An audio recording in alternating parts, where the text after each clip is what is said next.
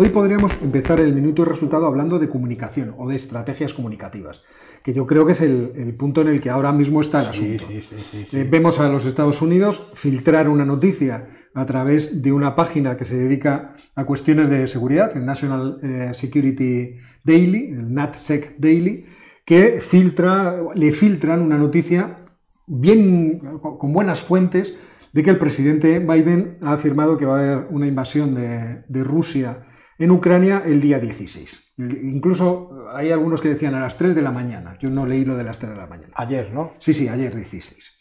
Entonces, esa noticia enseguida salta a otros medios, en concreto a Político. Político se hace eco y desde Político pues, avanza por todo el mundo. En realidad, esto no deja de ser una estrategia de presionar eh, a, Putin y sobre todo de, crear un ambiente de opinión dentro de Europa favorable a los intereses de Estados Unidos y contrario a los intereses de Rusia, dentro de toda esta pelea, entiéndase. ¿Cuál es el interés de Estados Unidos? Vender gas.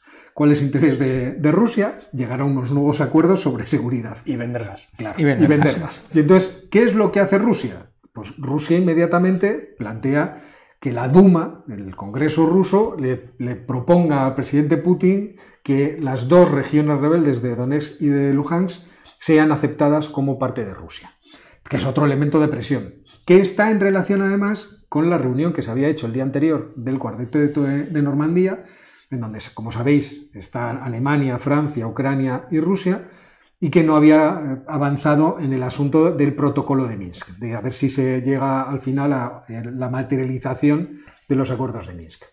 En medio de todo esto, nos levantamos hoy por la mañana y resulta que empiezan a pegarse unos cuantos tiros en la propia frontera de Luhansk y de Donetsk y además se acusan mutuamente los rusos y los ucranianos de eh, haber ser los instigadores de, lo que está pasando. Inmediatamente, por todos los medios de comunicación y sobre todo en las redes sociales, aparece el asunto de que aquí ya estamos en las operaciones encubiertas, que son la excusa perfecta para que Vladimir Putin entre a, a, invadir Ucrania.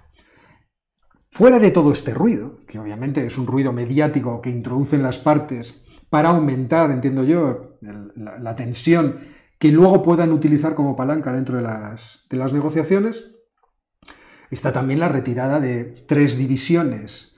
lo tenía apuntado, pero la verdad ahora no me voy a poner a buscarlo. ¿no? divisiones de distintos... Eh, eh, Ucrania han salido unidades de Ucrania y han salido unidades de, eh, de Bielorrusia. No, en Bielorrusia al revés, están aumentando pues están de maniobra. Bueno, han salido de Ucrania, quiere decir que han salido de cerca de la Perdón, he dicho de Ucrania, vaya día que llevo hoy, perdón, de Crimea. han salido partes de Crimea y han salido otras pocas. Entonces, unas divisiones motorizadas, tal, en fin, una de fusileros, que son de distintos distritos eh, rusos. Pues me acuerdo que no era un distrito sur, en fin. Obviamente esto no reduce el dispositivo ruso, que, es amplísimo porque al mismo tiempo han seguido llegando unidades.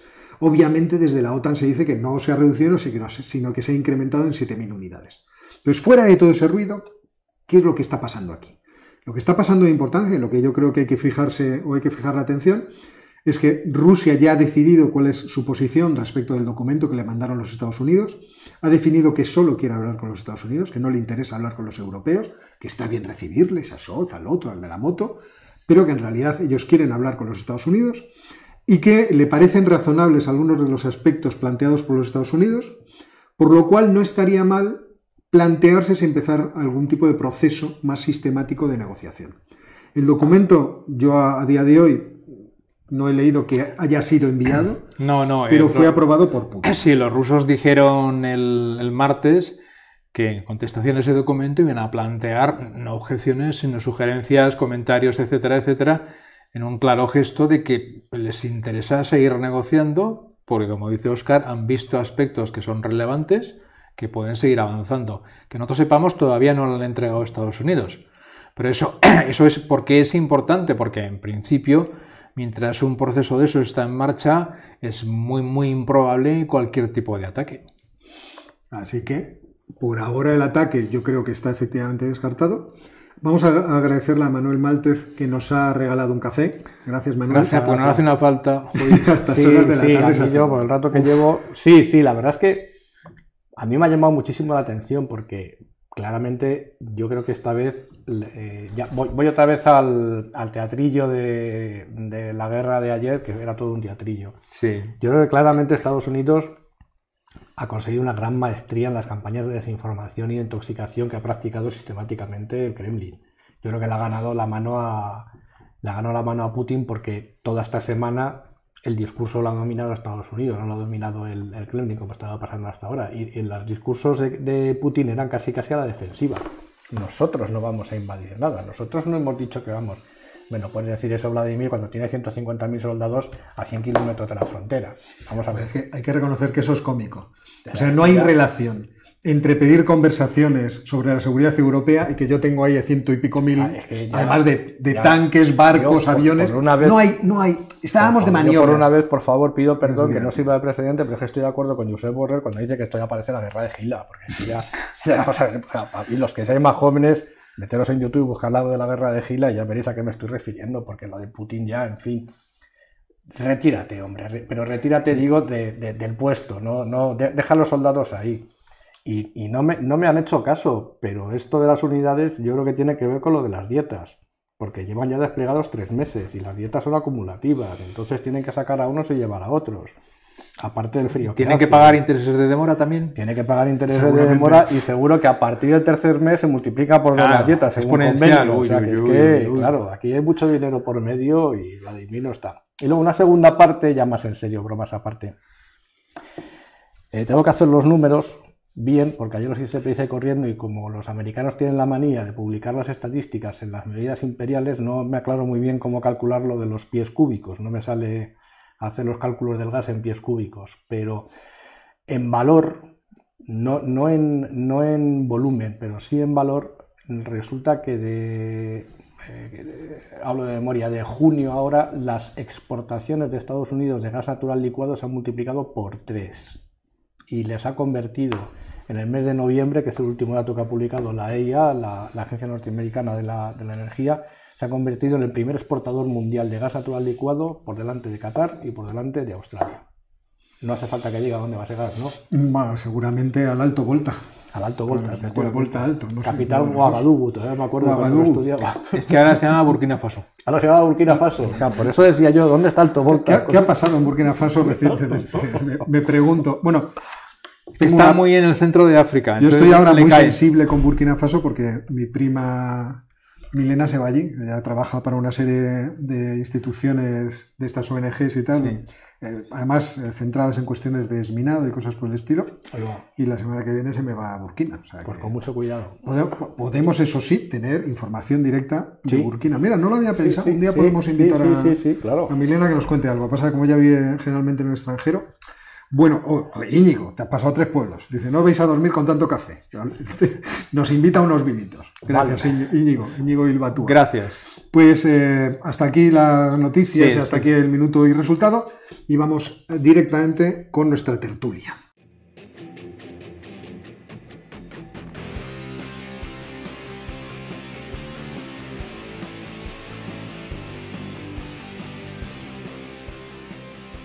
Vamos a, que me voy a pasar la, chuleta. la estrella televisiva la estrella televisiva. La estrella televisiva va a morir por el ritmo de vida que empieza a llevar. No, es algo prudente. Es muy quejica, no le hagáis caso. Joder, es muy quejica. Yo estaba el otro día haciendo la compra por internet diciendo, yo antes bajaba a los sitios a comprar lo que era necesario, ya no tengo ni tiempo. Es la vida de... me tiene que traer todo lo que claro, que ser así. Bueno, vamos a hablar un poco del acuerdo nuclear, que la verdad es que eh, está muy interesante ahora mismo. Las últimas noticias que veíamos en los periódicos es que el acuerdo nuclear entre Estados Unidos e Irán, porque os recuerdo que en cierto modo el acuerdo continuaba con lo que se llama el P4 más 1, es decir, China, Francia, Alemania, Rusia y Reino Unido, y al otro lado sentados los iraníes, eh, había quedado muy tocado después de que Donald Trump decidiera romper unilateralmente ese acuerdo y marcharse del acuerdo. A partir de ese momento, los iraníes también en una eh, medida de represalia contra los Estados Unidos, decidieron que, bueno, pues si les echaban de esta forma de, los acuerdos, ¿por qué no iban a eh, alimentar, como se llama, enriquecer, más, el uranio? Y entonces empezaron a hacerse con una serie de eh, centrifugadores que son mucho más potentes. Yo no sé, o sea, no sé qué diferencia entre una IR1 y una IR2M o una IR4 o una IR6, pero estas tres últimas son las que han empezado a utilizar los iraníes y efectivamente han progresado mucho de tener unos, el uranio enriquecido a un 4,6%, pues hasta el 60%. Se supone que hasta el 90% eh, hay un margen, cuando se llega a un enriquecimiento del 90% es cuando empieza a ser el material eh, apto para, para fabricar una bomba atómica. Y eh, las, también las últimas informaciones que teníamos es que faltaba o distábamos un año más o menos de que ese evento pudiera producirse. Claro, a partir de aquí empiezan a surgir las noticias. El 13 de febrero pasado, el embajador ruso, Mikhail Ulyanov, en Irán, afirmaba que se habían hecho progresos muy significativos y que el P4 más 1 e Irán ya estaban más o menos de acuerdo y que por otra parte el P4 más 1 y Estados Unidos también estaban más o menos de acuerdo. Con lo cual faltaba sentar a las dos partes que están en los extremos y en medio está el P4, más 1 para llegar a un acuerdo.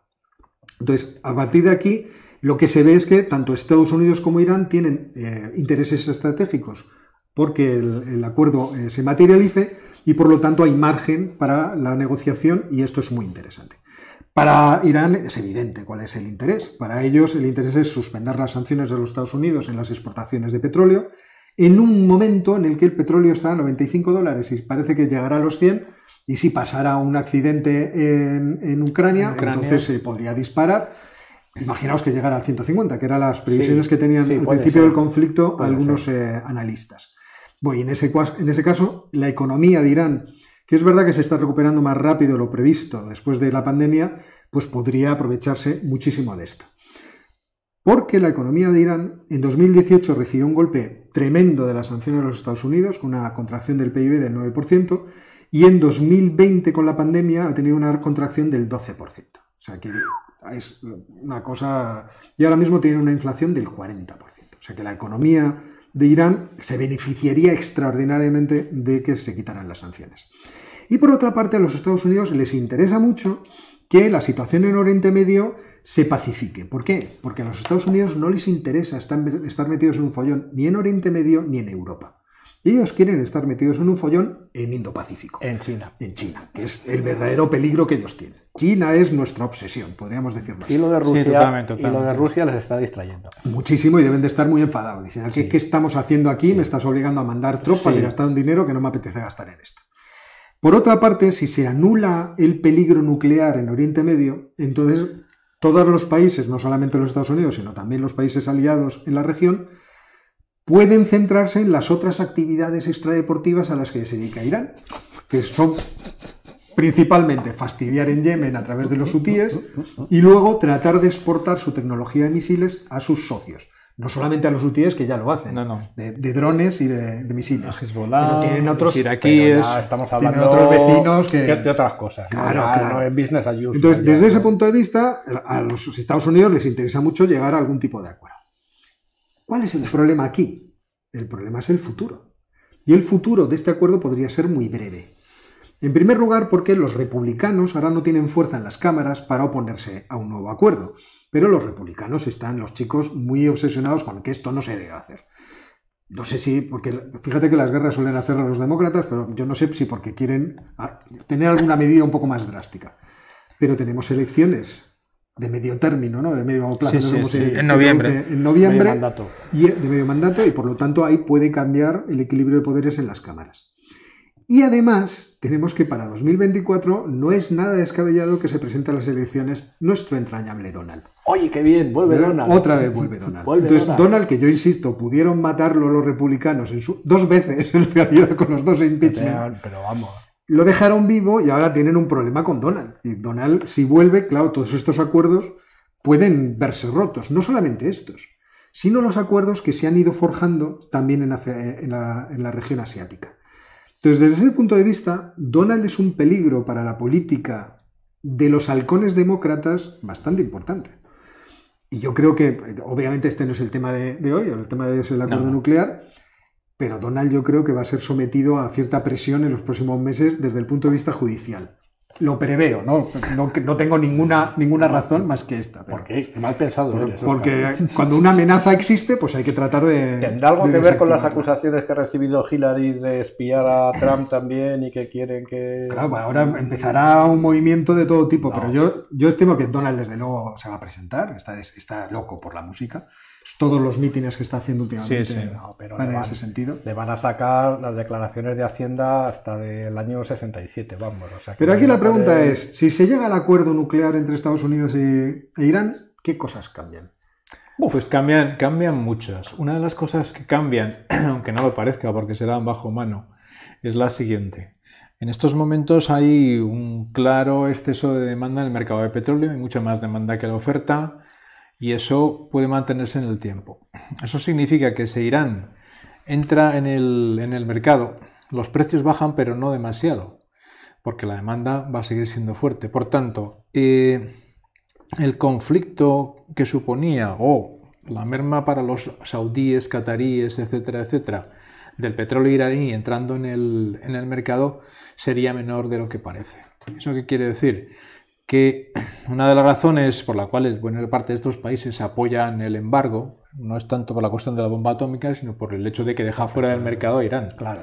Pero en un mercado con una demanda grande y creciente de muchos países, ese no es un problema tan grande. Hay posibilidad de venta para casi todos los agentes. Y eso está relacionado con muchos viajes que ha habido entre los ministros de Exteriores del de Iraní a Emiratos Árabes, de Emiratos Árabes a Irán, a Egipto, que seguramente, seguramente han estado tratando este tipo de cosas. Sin orden del día, sin prensa. no sabemos nada. de nada, no ha habido ni un maldito comunicado, a pesar de los ataques con los drones, de la defensa de UA con los misiles balísticos que destrozaron más drones. Todo eso ha ido pasando mientras lo que no nos enterábamos estaba pasando, que es esto de fondo. Entonces, yo entiendo que en este momento para los distintos agentes en Oriente Medio ese acuerdo no es malo, incluyendo Israel. ¿eh? Incluyendo, Israel. Que le permite no tener que centrarse tanto en Irán y dedicarse más a qué? Pues a vender sus armas, a vender su tecnología, etc. No, está claro que toda la región ha cambiado de ahí. Ha cambiado mucho. Lo que quieren es estabilizarla, convivir y resolver algunos Aunque problemas. se lleven mal, pero... Y resolver algunos problemas que además está instigando directamente el, El gran perdedor de este, de este acuerdo, y de ahí viene quizás el nerviosismo de los republicanos, el gran perdedor de fondo de este acuerdo es el sector petrolero norteamericano. Sí. Porque con el SAIL tiene que funcionar. Ahora mismo están felices, porque están operando con niveles muy altos y los márgenes le salen. Han aprendido mucho del boom de los, de, después de la gran recesión, de, de la década de los 2010 ya no son tan arriesgados como eran antes, porque han tenido bastantes quiebras además, y ahora son bastante más prudentes, pero es verdad que están otra vez viviendo una época bastante buena con los pozos que tiene. Si entra Irán y no tiene por qué bajar mucho el precio del petróleo, porque la OPEP lo regulará, como dice Jorge, pero es verdad que puede bajar a los 70, bajar, a los 60. Van a intentar hacer todo lo posible, creo yo, porque ya lo hicieron en, en 2014, van a intentar hacer todo lo posible para ajustar a un precio que les hagan las cuentas a Rusia y a la OPEP para sus presupuestos, sobre todo, porque es una fuente inmensa de, ingresos fiscales, y no dejar crecer al, sector petrolero norteamericano. Esa, yo creo que va a ser el punto. Y lógicamente, los lobbies petrolíferos y los lobbies energéticos más importantes presionan más a los republicanos y los republicanos recogen más ese, ese guante que los demócratas. Entonces ahí es por donde se puede explicar lo que estaba contando Oscar de de la vuelta de Trump y cosas parecidas y que es un acuerdo que puede ser de, corta duración. Pero ya digamos que esa pieza que nos faltaba de qué hacía el ministro de Asuntos Exteriores eh, iraní en los Emiratos, en, los Emiratos pues ya todo cobra sentido. Claro, hay una, gran confluencia de, intereses. Sí. Lo que yo además me, preveo es que este acuerdo va a ser rápido, o sea, que nos va a sorprender.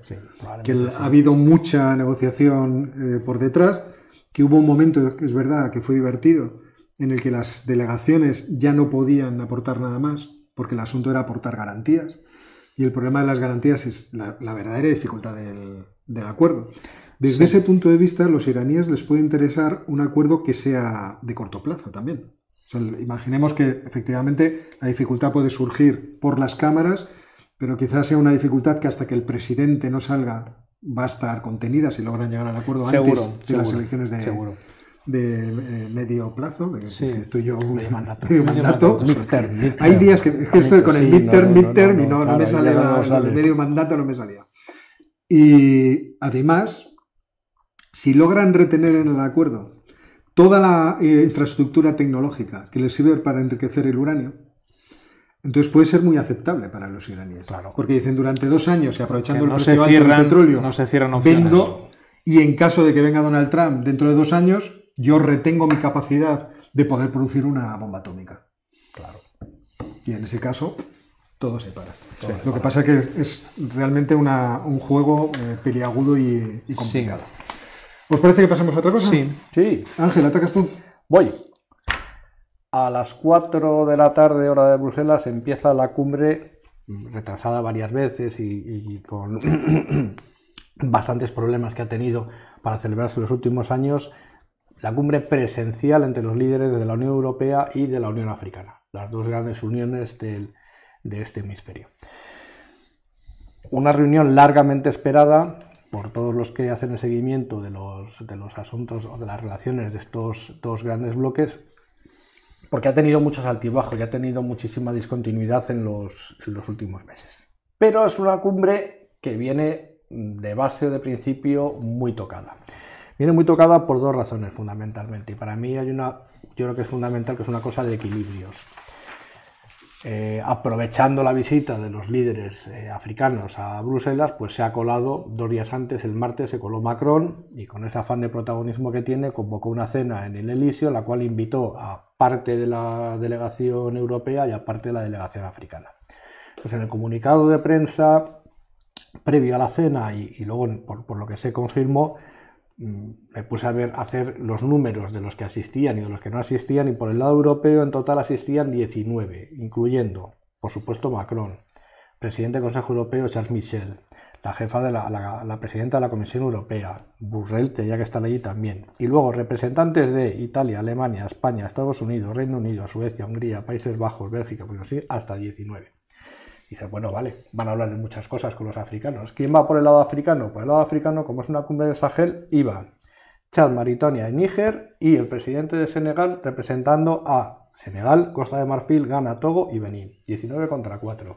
Yo no sé de qué han hablado ahí, no tampoco ha trascendido mucho la cosa, pero parece que es un mal comienzo para hablar de los problemas del Sahel, no estando Mali, porque el problema es Mali.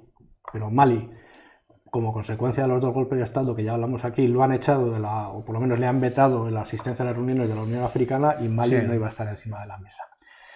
No se ha trascendido mucho los detalles de lo que se habló en esa reunión sobre Sahel con Macron, pero las sensaciones eran bastante malas porque la idea que tienen los franceses es, tal y como está la situación en Mali, retirarse de allí, pero Borrell lo que dejó muy claro es que las dos misiones de la Unión Europea van a seguir allí. Otra cosa es en qué condiciones. Y me acordé un poco de ayer y si alguno lo está viendo, pues les saludo desde aquí porque hay un destacamento español en, en Mali también que ayer empezaron a desplegar una tecnología para detección y eliminación de drones en la zona, o sea que sospecho que sí que tienen intención de quedarse para, para bastante tiempo. Ese fue el calentamiento. La reunión de hoy. La reunión de hoy, eso fue, digamos, por el lado francés, la reunión de hoy es una reunión en la cual por lo que se ha dejado trascender, el tema estrella o lo que se va a tratar fundamentalmente son la, iniciativa europea, iba a decir gemela, pero no es, no es gemela, es, paralela a la, la, China. a la China, que es la Global Gateway, de bastante menos envergadura, porque son solo 350.000 millones de euros, la China era más de un billón de euros, y lo que se ha, bueno, lo que se ha filtrado, no, lo que se ha sabido ya con una semana de antelación, porque lo anunció la presidenta von der Leyen en Senegal hace una semana, que hizo una visita relámpago a África, es que la mitad de esos 350.000 millones de euros, casi la mitad, 150.000 millones de euros, iban a ir solo exclusivamente para África. Luego África se va a comer casi la mitad del presupuesto de la, de la iniciativa. Hasta aquí todo bien. Todo bien hasta que los, líderes africanos han hecho un análisis de, la propuesta de la presidenta de la Comisión Europea y resulta que la mayoría de los proyectos van a energías renovables. Lo cual, lo que dicen los líderes africanos, especialmente el, de Senegal, que es el que ha sido más activo eh, reaccionando a esta propuesta, es, eh, vamos a ver, en África hay 600 millones de personas que no tienen acceso a la electricidad. ¿Estamos en condiciones de hacer la revolución de las energías renovables cuando ni siquiera tenemos acceso a electricidad? Dice, a lo mejor habría que apostar inicialmente por el gas natural lo cual es coherente porque la Comisión acaba de decir que la, el gas natural lo consideran como una... Casi verde. Como una energía casi verde. El malestar aumenta todavía más cuando nos han pagado todavía los fuegos del debate que ha habido entre, sobre todo Sudáfrica, pero algunos países africanos y la Unión Europea, para que la Unión Europea deje de donar vacunas para el coronavirus y lo que ceda son los derechos de la propiedad intelectual para fabricar las vacunas en el continente. Porque claramente, aunque la Unión Europea está eh, donando muchísimas vacunas, no son suficientes para vacunar, corregirme si me equivoco, son 1.200 millones de africanos aproximadamente. Entonces van, van bastante, van bastante eh, retrasados. Y la última pieza de, de, esta reunión que probablemente haga que salten chispas es la iniciativa de Frontex, del Sistema Europeo de Fronteras Exteriores, que por primera vez en, en, la historia de la Unión Europea ha llegado a un acuerdo con un país que no es de la Unión para desplegar unidades fronterizas en, Senegal, y van a desplegar, la idea inicial, todavía están viéndose los detalles, es dos, dos, dos, lanchas de, guardacostas en, Senegal para controlar los flujos migratorios, para que dejen, para empezar a regular, digamos, el tráfico de cayucos que, que salen de Senegal y que van hacia y que van hacia Canarias. Claro, esto que en principio, desde el punto de vista europeo, pues tiene digamos, todo el sentido del mundo desde el punto de vista africano no tiene absolutamente ningún sentido porque para ellos los flujos migratorios son el menor de sus problemas porque tienen otros problemas bastante gordos. La, respuesta por parte de, los líderes africanos, de la Unión Africana, es si lo que nos van a traer son unas, patrullas de guardacostas, unos paneles solares y lo que han hecho, porque se ha filtrado ya que de esos 150.000 millones, buena parte de esa financiación resulta que es un nuevo envoltorio para proyectos que ya se están realizando, la verdad es que el, digamos, el ambiente para esta cumbre y desde luego la aceptación que, tiene este, esta nueva propuesta eh, por parte de los líderes africanos de Europa no es que tenga mucho sentido. ¿Qué puede jugar a favor de Europa? Puede jugar a favor de Europa que China se está retirando. No es que se esté retirando de África, pero es verdad que analizando desde que empezó la pandemia cuál ha sido los flujos de capital desde China hacia, hacia África, pues se han reducido sensiblemente. Tengo por aquí los números porque los encontré y er, eh, ya en, 1919, incluso antes de la pandemia, los préstamos que realiza eh, China a África cayeron a los 7.600 millones de dólares frente a los 29.5 millones de dólares, 29.5 29 mil millones de 500 de, dólares en 2016. Es decir, China está bajando el pistón y China está bajando el pistón por una razón muy sencilla, porque empieza a no ver el retorno que estaba esperando a sus inversiones. Ese es el problema fundamental.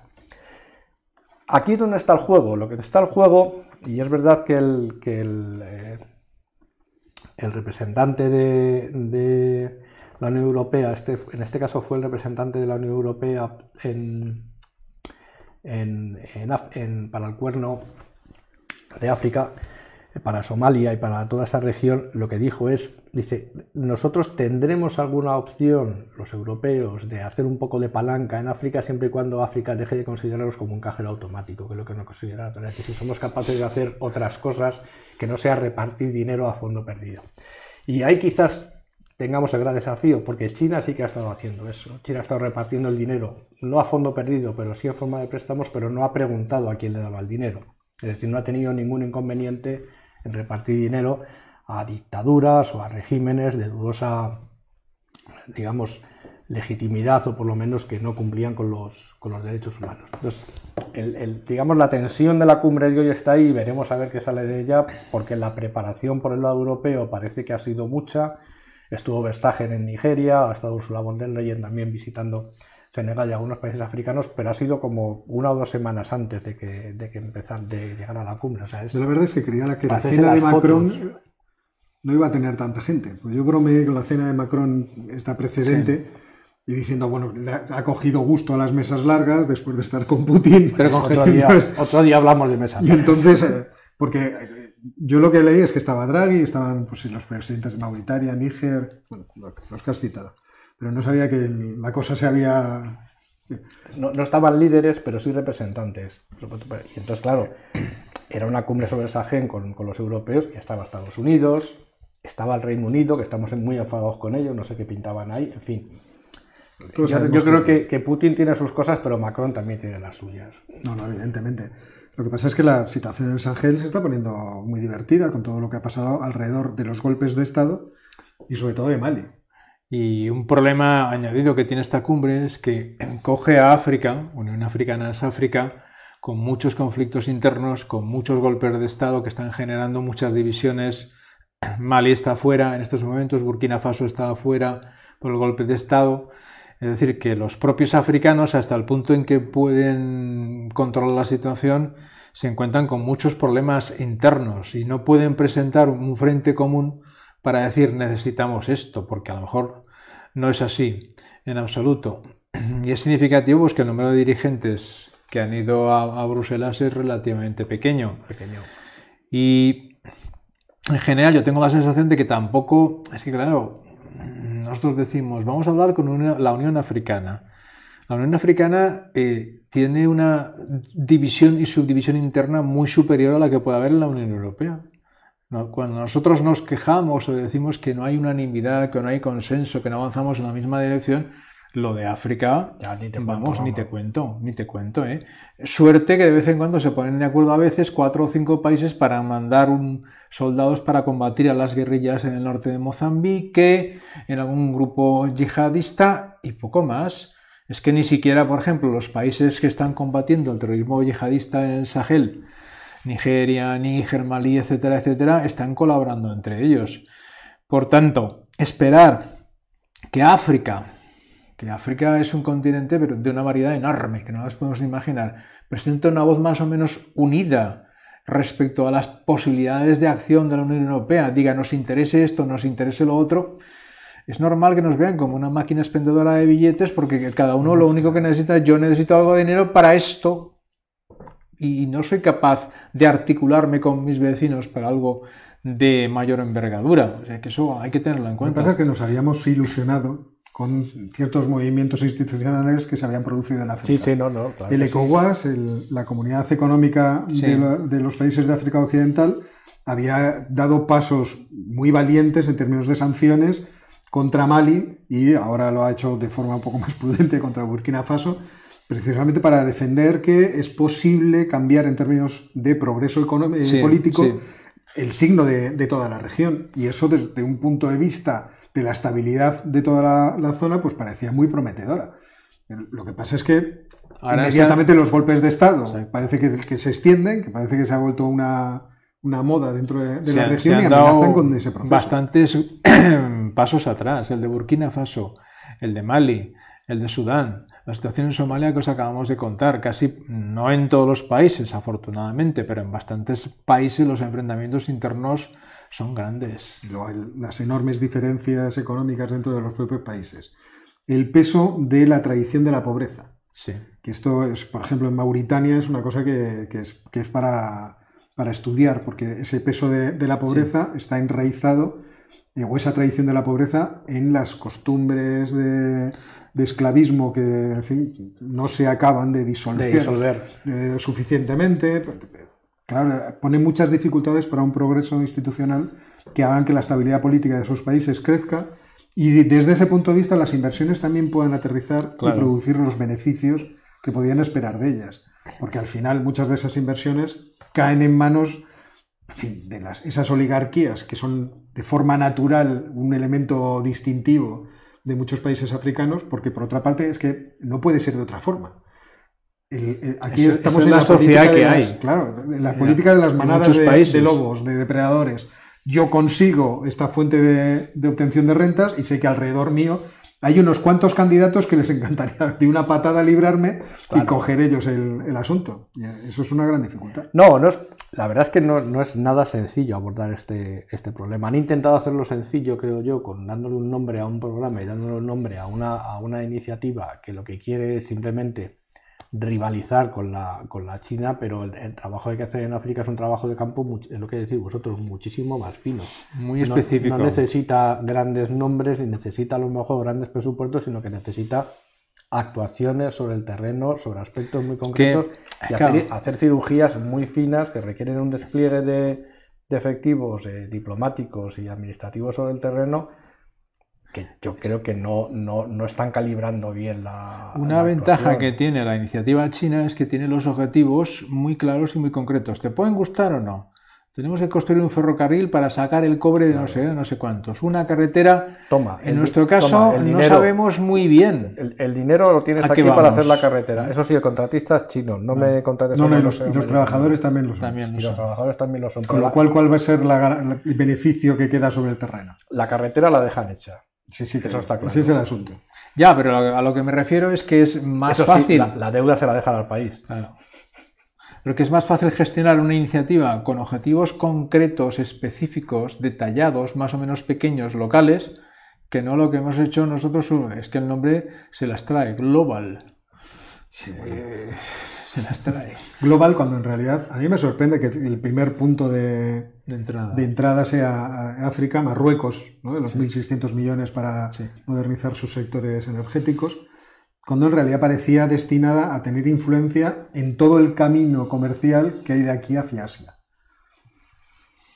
Quedan 200.000 millones, veremos a ver cómo lo reparten, pero vamos, yo, yo tiraría para, para el otro lado porque en Asia me parece que ya hay poco que rascar. que rascar, pero yo creo que en el continente americano queda bastante que rascar todavía, creo el yo. El ¿eh? continente americano es tierra de promisión. Siempre he dicho que lo ideal sería que este proceso de globalización saltara precisamente al continente americano. lo que no sé yo es si los vecinos del norte están muy por la labor de permitir o estos, si has visto los documentos de la estrategia, están pensando en el Indo-Pacífico. No, pero no me refiero a eso, quiero decir.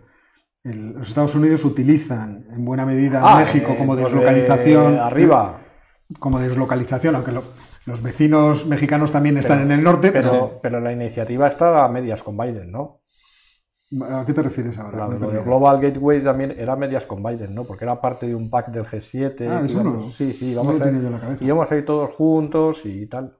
Entonces, tampoco debería de suponerle un problema. Porque no, ya, a lo que me refería es que ellos tienen claramente tomado México como su eh, lugar de deslocalización y no hacen progresos, por lo menos visibles, de tratar de hacer progresar ese mismo eh, esquema al resto de Centroamérica. Bueno, el resto, a Centroamérica y a Sudamérica. Hay, hay, bastante. O sea que hay muchas dificultades también geográficas y de, y de distancias. Y de distancias, sobre todo de distancias, que México está la frontera está ahí mismo, donde está todo este tema de maquilas. Llevarlo a Honduras o llevarlo a Guatemala, pues ya le requiere un transporte marítimo que encarece mucho el, paso por carretera en, los puertos. O sea que yo creo que sí que hay margen para, para, trabajar por ahí. Lo de Asia es lo que veo más complicado, porque con la atracción y con el dinero que han puesto China en, los corredores, los grandes corredores asiáticos, y algunos de ellos que hicieron una apuesta muy fuerte, que hemos hablado mucho aquí, como el de Gazlar y el de Pakistán, y no han salido sí, sí. con la tercera parte o la cuarta parte del presupuesto nosotros, no sé exactamente a dónde se puede ir así. Hacia. Cuando decías los vecinos del norte, pensaba que decías Alemania, no, no, no, Holanda, y, Holanda y Dinamarca, que están mirando más para allá. O sea, por ejemplo, es que nuestra situación es muy distinta de la de China. China tiene todas las instalaciones productivas, y lo que necesita son los recursos, entonces se puede ir a cualquier parte del mundo y decir, te voy a hacer la carretera, te voy a hacer el tren, pero con el único objetivo de que esos recursos naturales vayan... es que quiero sacar esto de aquí y ya yo, yo produzca con ellos. a Europa eso en principio le da lo mismo, lo que le interesaría es deslocalizo industria, como ha ocurrido en la zona de Casablanca, por ejemplo, en, ciertas zonas de Marruecos, porque a mí me interesa tener la industria cerca, os hago progresar económicamente y esto va a hacer converger lo que pasa es que en el caso de Marruecos, obviamente, como no está dentro de la Unión Europea, va a ser muy lento, pero nos hace converger hacia nosotros. Y eso es muy interesante. Los Estados Unidos han hecho un esquema muy parecido con México. Yo saco mis industrias, están en México, pues fantástico. Pero sois una parte de mi sistema productivo. El problema es que nosotros no tenemos ese interés por el resto, aparentemente, por el resto de África, porque África no tiene la estabilidad institucional y si la tiene Asia. Y yo no sé hasta qué punto sería conveniente que eh, Europa se eh, fijara en Sudamérica, por ejemplo, por poner un ejemplo o en Centroamérica para decir, podríamos deslocalizar parte de nuestra actividad productiva en estas regiones en vez de en Asia. Es decir, podría saltar la, la, globalización hacia, América, hacia América, centro y sur. sacándola en cierto modo de nuestras inversiones en, Asia, pues es que no debe ser muy fácil, porque como desmonto yo los aparatos que tengo instalados en...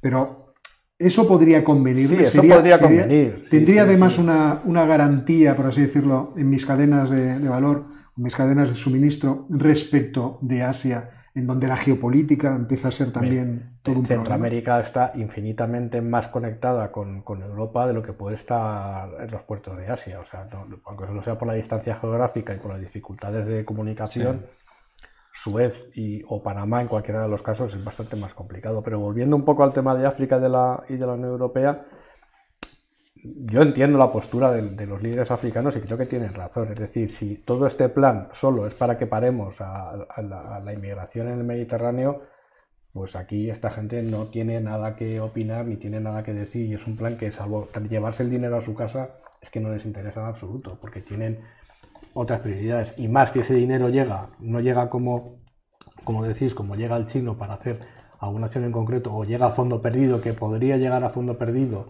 para sobornar a esas élites y que fueran esas élites las que pararan el movimiento migratorio, sino que llega para poner paneles solares y dice, pues pongo estos los paneles solares donde quiera. A mí que me está contando, yo no quiero saber nada de esto. Cuando tú te planteas el, progreso económico de, por ejemplo, el África Occidental, del que estamos hablando, teniendo en cuenta que ahí, ahí debe haber más de 350 millones de personas, realizar un progreso económico en esas regiones es extremadamente difícil.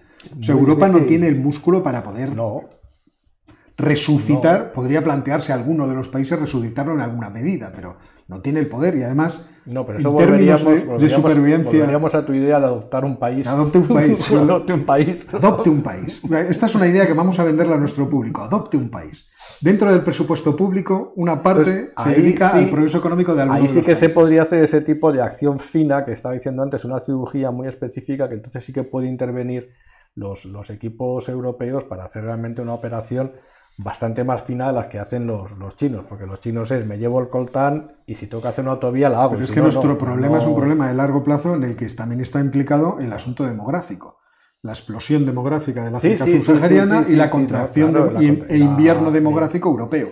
Pero ahí quiero decir que la visita y, la, y el protagonismo que está teniendo Senegal porque la, presidenta de la comisión fue a Senegal a anunciar este, este proyecto y el que ha tenido la voz cantante en la reunión con Macron en esa agenda ha sido el presidente de Senegal. Es decir, quizás están pensando en hacer ahí la, digamos, la, punta de lanza de la, de establecer ahí la cabeza plana. Dejando aparte Marruecos, es decir, me da la impresión que el proyecto de Marruecos es un proyecto satélite completamente aparte. Sí, porque Marruecos está mucho más cerca. Es decir, está, más cerca, pero. Las sinergias económicas son más directas. Yo creo que está relacionado con el problema de Alemania, que Alemania ya tiene bastantes líos tiene con Rusia para que se le abra un, otro frente en, en, el sur de, en el sur de Europa. Y entonces aquí te dejo 1.600 millones de dólares y luego hablaremos del gobierno.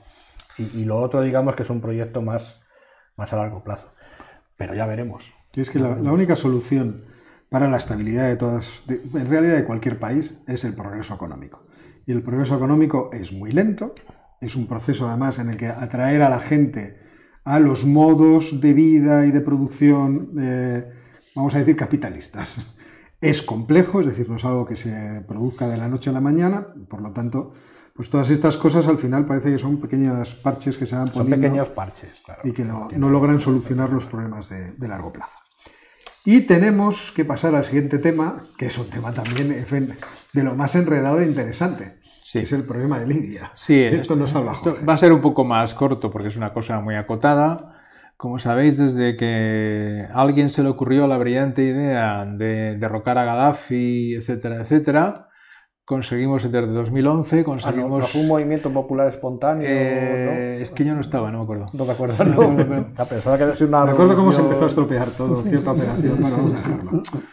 Hemos tenido en Libia una división entre dos zonas, dos partes del país, dos grupos de intereses, una en Trípoli, que originalmente era la capital, en el cual teníamos al gobierno inicial apoyado fundamentalmente por turcos y cataríes, y luego se creó otro grupo, otro gobierno alternativo en Tobruk, cerca de la, de la frontera de Egipto, con el apoyo de Egipto y con el apoyo de Rusia, mercenarios, y sobre todo soportado en, el ejército o las tropas del comandante Haftar. Eso duró hasta el año pasado.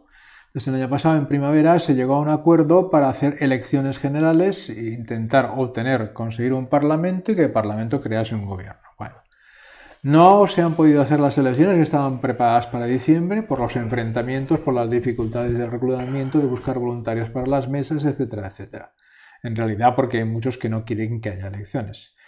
Y entonces lo que tuvimos en... Eh, lo que sí se consiguió en marzo del año pasado es un gobierno de concentración nacional bajo los auspicios de las Naciones Unidas, cuyo primer ministro fue Abul Hamid Dbeiba, que fue una persona de consenso prácticamente de todos, incluyendo de los turcos, que son los que más han intervenido. Ese gobierno y los acuerdos han permitido que se retiren los mercenarios que había, que eran fundamentalmente rusos en la zona de Tobruk, y sirios reclutados por los turcos en Trípoli. O sea, parte de los sirios que se habían escapado de, Siria los mandaron para allá. Esos se han ido y por otro lado, como consecuencia de ese acuerdo, el, comandante Haftar quedó, quedó marginado porque había sido evidentemente la principal fuerza militar que había causado los disturbios. Pero eso se consiguió, no se consiguió hacer elecciones y ahora ya estamos en el siguiente paso, cuando, como ocurre y lo veremos en varios casos. Cuando no se consigue llegar a elecciones y tener un parlamento, empiezan a surgir, a levantar cabeza los enfrentamientos. De repente, en una cosa rarísima, en el parlamento en Trípoli, el parlamento, los miembros que estaban allí, eligen eh, a mano alzada, a mano alzada, al antiguo ministro de Interior del Gobierno, Fatih Saga, como nuevo primer ministro. Fatih Saga le agradece los servicios prestados a Viva, le dice que, que estupendo y que le va a sustituir. El otro dice que no. El otro dice que no. Y ahora están más o menos en Trípoli los dos, con apoyos militares vigilándose entre ellos. O sea que es temible, es temible que volvamos a ir a una guerra civil. ¿Por qué? ¿Qué es lo importante aquí? Que el nuevo primer ministro tiene el apoyo de Haftar. Jalifa Haftar, que había quedado marginado absolutamente de la situación y que era enemigo de Beiba, totalmente, ahora encuentra que su ministro del Interior es nombrado nuevo primer ministro, hay ya dos, tiene el apoyo de Haftar y aquí es donde hay que dejarlo para que entremos a discutir qué va a pasar. Es que se produjo una circunstancia. Esto es lo malo de cuando hay algún tipo de ley de por medio, porque ellos se habían comprometido, el gobierno de, de, Beiba, de Unidad Nacional, sí. Eh, comprometido a las elecciones, si no recuerdo mal, en diciembre. Sí, sí, en diciembre. En diciembre. Entonces las, las retrasan. Y en ese momento lo que argumentan desde el Congreso es que se produce un vacío de poder. Claro. Como no hay elecciones y se retrasan más de lo razonable, entonces no hay presidente. Y hay que elegir, uno. Y aprovechando que el Pisuerga pasa por Valladolid y estamos ahí reunidos nosotros, entonces efectivamente, oye, el otro estaba de viaje en el extranjero, donde estaba en algún sitio. Entonces, oye, pues mira, pues ya pues cuando viene, esto es lo típico, llegas y, no, es que ya, ya lo hemos vendido todo. Ya lo hemos vendido todo lo que Sí, ya, ya. Y por lo que se ve, eh, en aquella elección hubo dos candidatos, pero el otro candidato se marchó. Eso es como una vez, una vez en el colegio, que teníamos a un compañero, pues éramos muy malas personas, y entonces un compañero, pues le, queríamos hacer la típica broma y teníamos un pequeño armarito que era una puerta en una pared. Entonces le llamó el profesor al frente a enseñar el cuaderno y por detrás fuimos llevando su silla, su, su mochila y la mesa y lo guardamos todo allí. Y cuando volvió al sitio dijo, profesor, no tengo al sitio. Me han quitado todo. Y el profesor le echó de clase para gran ¿A cosa él? a él. Joder, y todos estábamos bueno, allí. el Porque evidentemente el profesor vio toda la jugada. Era una mala persona que el profesor. Claramente. Pues lo de Beiba es lo mismo. Volvió y dijo, ¿dónde está, ¿Dónde está mi silla? Y ahora tiene el problema este. Además, detrás de Haftar están los turcos. O detrás No, de, Beiba. detrás de Beiba, porque Haftar era enemigo de los turcos. El enfrentamiento básico militar fue entre los sirios reclutados por los turcos y los mercenarios la gente de noticia, Haftar. porque la, la miré así como de, de prisa, era que los turcos habían eh, respaldado al gobierno de unidad, Porque era contrario a Haftar. con lo cual el gobierno de unidad se siente reafirmado en el, en el enfrentamiento contra. Haftar. Y entonces ah, volvemos a estar en lo mismo. Yo no sé si, si Haftar retiene aquel eh, inicial apoyo de los franceses que tuvo al principio de todo el proceso. Porque la sensación de que, que da es que los franceses y los, y los italianos han quedado un poco descolgados de- Sí. del Es problema. lo que os iba a Sí, sí, preguntar, sí, que se han sí, quedado como medio fuera. Totalmente ¿no? fuera, sí. Es que ese es el problema, porque ellos eran los más interesados, obviamente, Joder, en controlar. Libia, teniendo en cuenta que los flujos migratorios no pasan por otro sitio. Ahora mismo no. Pero también teniendo en cuenta que fue, llega a Canarias, pero no. fue la intervención de, de la OTAN, de esa brillante intervención contra el régimen de, de- bueno, contra Gaddafi directamente. Contra Gaddafi, Contra Gaddafi contra directamente, lo que ha producido todo este maldito desastre. Que sí, en fin, se podría haber gestionado de forma muchísimo más inteligente. Yo creo que sí, pero me, me he quedado con una cosa que me ha saltado así una cosa en la cabeza. Me estaba recordando de cuando hicimos el monográfico de Grupo Wagner, cuando habéis dicho lo de los mercenarios sirios apoyados por Turquía, que me empieza a sonar lo de Erdogan, empieza a parecerse cada vez más en las tácticas a, a Vladimir. Sí, en ¿No? cierto modo sí, claro. Porque no, no mando soldados turcos ni mando nada turco, pero No, mando no, a estos no. que me sobran aquí, que los tengo en los campos de aquí abajo. Oye, Claro. vosotros sabéis luchar, ¿no? Sí, pues mira, Es venido allí, os voy a pagar unos dineros. Pero recordemos Y que si, y si Turquía... nos matan, nosotros no sabemos nada, ¿eh? Turquía tiene mucho interés además en este asunto porque llegó ya en el pasado a un acuerdo con los libios para repartirse las zonas Las económicas territoriales. de las aguas Sí, sí, sí, territoriales, sí, no, no, no. puenteando los intereses griegos. Y puenteando a los egipcios, que son los que han apoyado también a Haftar en el gobierno del este de, de- Así de que sí, Libia, en Tobruk. todo este proceso puede acabar en una desestabilización que nos lleve otra vez. Otra vez. Lo que habría que determinar es quién tiene los derechos de exportación de petróleo, porque hay que recordar que el gobierno de unidad de, El, el de- gobierno por ahora. de Trípoli, ¿no? De, de Trípoli, Sí, sí. eh, de, de la Tripolitana, porque el otro es la Cirenaica. Sí. Haftar está en la Cirenaica. En Han retenido los derechos de exportación de bueno, petróleo. eh, Es decir, son los únicos que tienen derecho a vender petróleo al extranjero son estos. Entonces, una vez que ahora hay otro presidente, es que no, lo que no he mirado, es si De Beiba sigue reteniendo. No, no, de- de Beiba- en principio Beiba es el presidente reconocido por la comunidad internacional, Internacional. y por Entonces, tanto tiene el derecho petróleo. a vender el petróleo Tiene el derecho a retener. hasta que se lo quite. Sí, claro. Que- que- Va- claro, no, Vamos a ver claro. que es que además el otro día, el otro día quiere decir, me parece que el día 6 o el día 7, Sí. de Beiba sufrió un atentado. Le dispararon Sí, sí. Al, al coche blindado y afortunadamente no eran como el- al hijo del Chapo cuando yo estuve en México, que me decían, mira, en, este, en esa discoteca mataron ayer al hijo del Chapo. Y digo, ¿cómo fue? Dice, salía de la discoteca y le ametrallaron. Digo, pobre hombre. Dice, no, no, el coche era blindado. Digo, ah, entonces, dice, no, sacaron un lanzagranadas y lo volaron el coche. También, Pues, claro. en, en- en este caso tuvo más suerte de Beiba, o sea, ha salido indemne, o sea que puede pasar lo que tú digas, que en un momento se le quite de en medio. Estamos ahí y vamos a ver qué apoyos tiene cada uno, porque Haftar tendrá o no el apoyo de Al-Sisi de Egipto, pero mantiene control sobre ciertas tropas. Ojo, ojo. No, no, no, claro, los intereses de, de, de Haftar son intereses que están afianzados Personales. en una fuerza militar. No, O sea que eso- No, claro. No, eso se, lo habían con el conseguido- apoyo de los, de los, de los Gaddafi, del, del clan de los Gaddafi. Y con el apoyo de Al-Sisi de Egipto. Esta es muy importante Claro, porque el eso es muy Sisi no es. Ahí El mismo. ejército egipcio no es ninguna tontería. No, ninguna. Pues, Claro. Pero ninguna en absoluto. O sea que ahí están peleados los turcos contra los egipcios y nosotros como unos imbéciles mirando.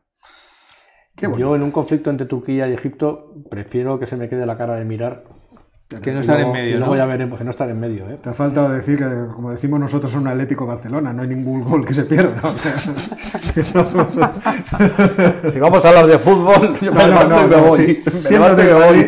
me, encantó la exhibición de ese jugador que vamos a tener el año que viene. ¿Cómo se llama? Mbappé. No sé. Con el la, leche, vaya ejemplar. El optimismo patológico de los madridistas, en fin. Ah, es que nos ha producido grandes satisfacciones, entiendo otros ya, ya, ya, ya, ya, De qué forma, vamos a dar por terminada la tertulia y vamos a pasar a hablar de nuestro sátrapa favorito. ¿Quién es el sátrapa favorito de hoy? Un personaje fascinante, pero fascinante. Vamos, me he estado preparando, yo le, conocía, por supuesto, porque, porque es, un, es un sátrapa bastante famoso, pero conocía solo las pinceladas del personaje, pero cuando me lo he estudiado, la verdad es que da yo creo que para escribir varias novelas de espías, vamos. Y me refiero a Noriega, que me corrijan nuestros seguidores eh, panameños, conocido en Panamá como cara de piña también. sí, tenía la cara picada de viruela. Bueno, pues Noriega, no se puede decir que fuera un sátrapa, sátrapa, sátrapa de estos que hemos hecho aquí en, en, Geopolinómicos, porque no, no, no se puede decir que fuera un genocida, ni que fuera un, un dictador sangriento, de hecho fue un dictador en la sombra, porque dominaba el, dominaba el país en la sombra. Pero el currículum vitae del mozo y la carrera posterior que hizo el chaval da para escribir varios libros. Eh, nació en 1934 y es militar de formación. Ingresó en la Guardia Nacional Panameña al cumplir los 22 años y su primer destino pues le llevó a conocer al que sería su gran padrino a lo largo de toda su carrera militar y después eh, carrera política, que fue a otro dictador, que en su momento hablaremos de él también. Lo que pasa es que es un poco más aburrido que, Noriega, que es Torrijos. Torrijos era otra cosa, era incluso llegado a estar bien visto en, en la comunidad occidental, pero no dejaba de ser un dictador, lógicamente. Pero bueno, conoce a Torrijos y ya desde el principio se llevaron muy bien, se llevaron extremadamente bien. Lo que pasa es que Torrijos que era su jefe en, Puerto Colón y tuvo que empezar a corregir algunos de los excesos del amigo Noriega. Pues en 1962 pues, tuvo que intervenir porque se le acusó de violar y de golpear a una prostituta. Años después se le acusó también al mismo Noriega de violar a una niña de 13 años y, y golpear a, a su hermano que la defendió. Y Torrijos pues siempre estaba ahí, al quite, pues te has portado mal, te voy a meter en arresto domiciliario 10 días, pero inmediatamente le, reponían el, en el, cargo y volvía. Eh, destinan primero a Torrijos y Torrijos después se lleva a Noriega a una región del, norte de, Panamá, fronteriza con Costa Rica, que es la región, y perdonadme, por lo tengo apuntado, me lo he aprendido, pero se me ha olvidado que es la región de Chiriquí. Y en Chiriquí ocurre pues una de estas cosas que ocurrían antes en Centroamérica y que afortunadamente no pasa. Es el año aproximadamente 1966.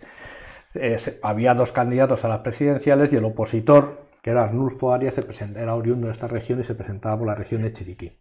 Entonces, el presidente en ejercicio le encarga a Torrijos pues, que reprima, vamos a decirlo así, más suavemente, que disuada a, Arias a que se presentara a las, a las elecciones. El presidente se lo encarga a Torrijos y Torrijos se lo encarga a su medio de confianza, que es Noriega. Y Noriega, con este carácter violento que tenía, se excede. Entonces disuade en exceso. Tan disuade en exceso, pues que al final, con acusaciones de tortura a varios opositores y de violaciones, etcétera, etcétera, etcétera, pues eh, eh, le tuvieron que apartar, digamos, del, del, servicio, pero no le apartaron mucho porque le apartaron solo durante 10 días. Pero, y aquí viene el, segundo padrino de Noriega en toda esta historia, después de Torrijos, el gran padrino de Noriega y el gran patrocinador y el gran mecenas de Noriega, que fue la CIA, los que luego se encargaron de, echarle del poder. Pero ya en el año 66, a raíz de estos acontecimientos, eh, la CIA ya empezó a tomar nota de su existencia. Bien, como Torrijos veía que Noriega pues, le venía muy bien para sus aspiraciones políticas y para hacer carrera en el ejército, pero había, digamos, que controlarle un poco, le mandó a una, a una escuela militar que había en una base norteamericana en Fort Bullick, allí en la zona del, canal de Panamá, para que recibiera formación un poco más avanzada pues, en contrainteligencia, en, en guerra psicológica, etcétera, etcétera, etcétera. No sé si fue buena idea mandarle a hacer este tipo de, formación a Noriega, porque acaba, llegó a estar incluso en Carolina del Norte, en Fort Bragg, haciendo cursos de, de operaciones psicológicas, porque vuelve a Panamá y lo que le encarga, no sé si directamente Torrijos o por encargo indirecto de Torrijos, es empezar a infiltrarse los sindicatos que se habían comenzado a organizar dentro de la fuerza laboral de la United Fruit Company, compañía norteamericana que se encargaba de hacer la, digamos, de cultivar piña y, y, banana allí en Panamá y luego exportarla a Estados Unidos. Y allí su superior, que era un ferviente anticomunista, pues recibió con los brazos abiertos y de nuevo Noriega se empleó a fondo para desarticular parte de, de las organizaciones de trabajadores que se estaban, que se estaban creando allí. En el 67 a raíz de estos acontecimientos y de esta, digamos, actividad antisindical en favor de una empresa norteamericana, la administración norteamericana de Johnson le empezó a considerar como un gran activo, cito textualmente, y una estrella en ascenso en el ejército, en el ejército panameño. 1968. 1968, el Arias de antes que sufrió la represión, no sé qué, fue elegido presidente. Y en cuanto le eligieron presidente, lo que hizo el amigo Arnulfo fue hacer una limpia en la Guardia Nacional y al que iba buscando, lógicamente, era, era, era Noriega. Lo hizo bien, yo creo que lo hizo bien porque, al contrario que él, no se dedicó a torturar ni a, ni asesinar a opositores, sino que, digamos que parte de la cúpula militar que no le apoyaba, les empezó a dar, eh, vamos a decirlo así, exilios diplomáticos. Entonces, que es una forma muy elegante de deshacerte de los opositores, sí, les mandas a, una, a, Myanmar. A Myanmar, por ejemplo, de cónsul. O, a, o a Gadugu, que hablábamos antes, pero deja de cónsul y ahí deja de dar la lata. Pero se enfadaron un poquito y fue. Eh, no, no, me quedó muy claro exactamente cómo fue el golpe, pero entre Torrijos y otros dos generales, no, que no, no, que ellos querían seguir mandando allí y teniendo mando en plaza en el asunto. Y obviamente, ¿a quién tenemos por medio? A Noriega que se encarga de, digamos, de asegurar que ya en el año 68, Torrijos, en el año 69, Torrijos fuera, fuera elegido presidente. Y a partir de ahí se inicia un idilio romántico de Noriega a tres bandas. Atención, porque esto es bueno. ¿eh? Por supuesto, el idilio fundamental es con Torrijos, que le nombra G2, que es, digamos, el jefe de los servicios de inteligencia de, no solo del ejército panameño, sino de, de Panamá, con la CIA, que dos años después en el 71 le ponen nómina, pero nómina, nómina, o sea, no estamos hablando de unos cuantos euros, ya le empieza a pagar regularmente un sueldo por las operaciones que hace, y ya también en esta época, a principios de los 70, aprovechando que estaba ahí, aprovechando que era el jefe de la inteligencia, aprovechando los contactos de la CIA, pues ya el siguiente paso, ¿cuál era? Pero vamos a hablar con los narcos, porque ya que he puesto a coger dinero de muchos sitios, pues ya me enredo con los narcos. Con lo cual, durante la década de los 70, Noriega está jugando a tres bandas. Torrijos, Torrijos tiene la cara amable del régimen, que es el que hace pues, un montón de legislaciones laborales, favorece los derechos de los trabajadores, da permisos por maternidad y hace, digamos, todo el trabajo bonito. El que hace el trabajo sucio es Noriega, que es el que se encarga de reventar las, concentraciones de, los opositores, las huelgas de los trabajadores y es el que se encarga de eso.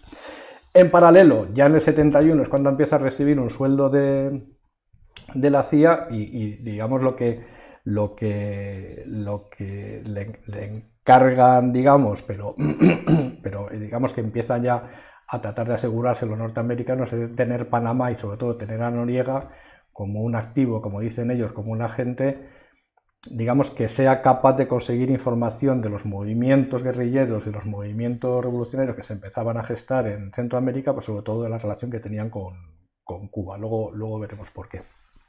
Y por supuesto es en esta época cuando empieza a entrar en contacto con los cárteles, con los cárteles colombianos. Con lo cual aprovecha toda la red que tenía montada y además un, lugar de tráfico como el canal de Panamá es perfecto para, para, organizar, para organizar todo esto. Bien, lo de, lo de la droga a los americanos no les hacía ninguna gracia. Entonces ya empezaban a decirle que... Excepto a los que la consumían. Ya, pero ya a la CIA, digamos, le daba, a la CIA le daba lo de la droga, le daba como un poco igual, pero a la DEA no. Y entonces los de la DEA al principio no pintaban nada, pero cuando empezaron a pintar algo ya le dijeron a los de la CIA, oye, este tipo es un delincuente. Y esto, ya, bueno, pero es nuestro delincuente. Y dice, ya, ya, pero es un delincuente. Entonces Noriega se lo huele, tonto no era, y esta es muy buena también. En 1976 eh, a los americanos no, se les ocurre nada mejor que mientras estaba Torrijos negociando la cesión del canal de Panamá a, Panamá, las condiciones, de, la, negociación, se ponen a pinchar teléfonos de funcionarios panameños. Y Noriega se entera. Y entonces, en lugar de denunciarlo y decírselo a Torrijos y hacer una, digamos, una, una, denuncia pública internacional, lo que hace es chantajear a los, a, los escuchandos y les dice, oye, a mí no me toquéis mis negocios con los colombianos porque saco esto, como además estaba muy bien, lo llamaron el asunto de los sargentos cantores, porque eran los que iban largando y los que iban pinchando y no sé qué. Entonces, de momento, digamos, se blindan. Y ya viene la cuarta, la cuarta, la cuarta línea de trabajo de Noriega, que es que ya, ya, ya es para troncharte de la risa, porque inicialmente, vamos a ver, eh, la escena es la siguiente, Torrijos negociando con, con los americanos la cesión del canal. La devolución del canal. Sí. Noriega sueldo de la CIA. En paralelo trabajando con los, con los cárteles. Y cuando se produce la revolución, eh, el cambio de gobierno eh, sandinista en, Nicaragua. y empieza el Frente Nacional de Farabundo Martí en El Salvador, adivina quién apoya a Torrijos y, Noriega.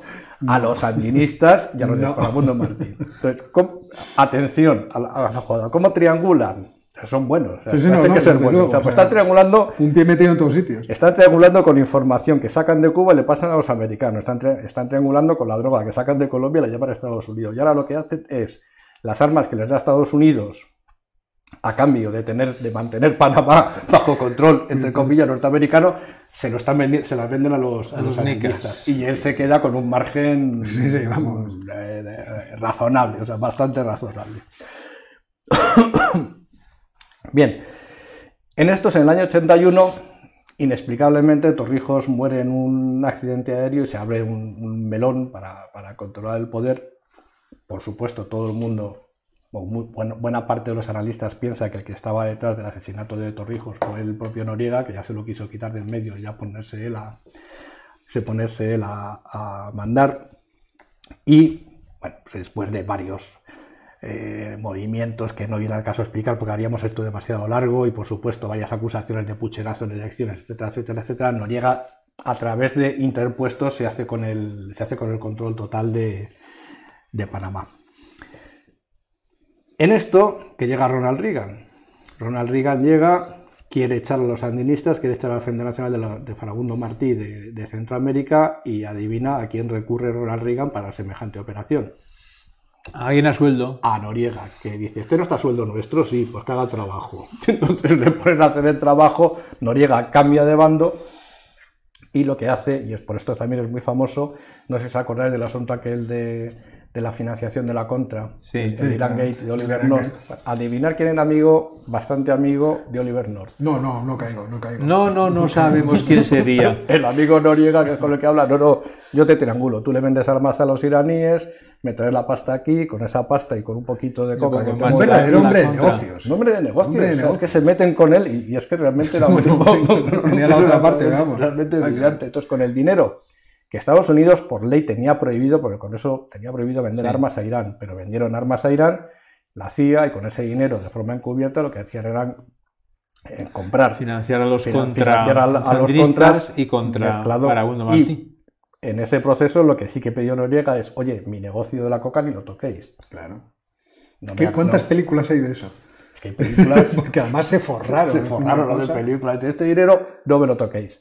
Pero ya en el 84 y cuando ya empezaban a llegar grandes cargamentos de cocaína a Estados Unidos empezó realmente a ser un problema, aproximadamente en el 84 ya la DEA, digamos, debió de imponerse a las tesis de la CIA, decir, oye, este tipo no podemos, no podemos mantenerle aquí. Ya voy a ver un poco porque esto se está alargando muchísimo. No, sí, está muy divertido. No, no, pero tampoco es. Pero, pero, Vaya con Carapiña.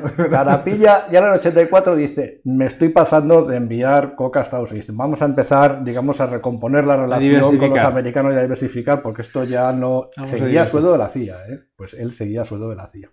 Y entonces lo que hizo fue traicionar al, al, cartel, al cartel de Cali a Jorge Ochoa y a Gilberto Rodríguez les traiciona y dicen, esto ya no tengo nada que ver con esto, les hace dos operaciones de estas que les hace polvo el, el tráfico, les corta, bueno, más o menos que salió como un salvador y como un hombre que estaba realmente comprometido contra la lucha contra, el narcotráfico. Tal es así que le invitan a Harvard a dar una conferencia en el 85 para hablar del papel de los militares en la pacificación de Centroamérica. Todo es delirante. Todo es delirante. todo, el mundo es delirante. todo es delirante. Entonces, ya estaba en ese proceso, seguía traficando, ¿eh? lo que pasa que ahora digamos que de otra a pequeña escala. Y eso ya empezó a declinar cuando se le fue la mano, ya es un hombre de carácter violento, se le fue la mano y ordenó, bueno, ordenó, no se sabe por supuesto, pero digamos hubo un opositor alguien se murió que le puso que le puso digamos fue bastante eh, activo en la lucha contra la dictadura de Noriega es, era un médico panameño se llamaba Hugo Espadafora y después de hacer campaña y de, denunciar, por supuesto, que estaba sueldo de la CIA, el narcotráfico y todas las tropelías que había cometido Noriega, pues apareció muerto en una cuneta su cuerpo, pero la cabeza apareció en otro sitio dentro de un sobre de, correos del US Postal. Entonces aquello fue, digamos, la gota que como el vaso hubo unas manifestaciones multitudinarias en, en Panamá. Se calcula que aproximadamente el 25% de la población de la ciudad de Panamá acudió a esas manifestaciones contra Noriega y ahí empezó ya, ya la caída, la caída, la caída.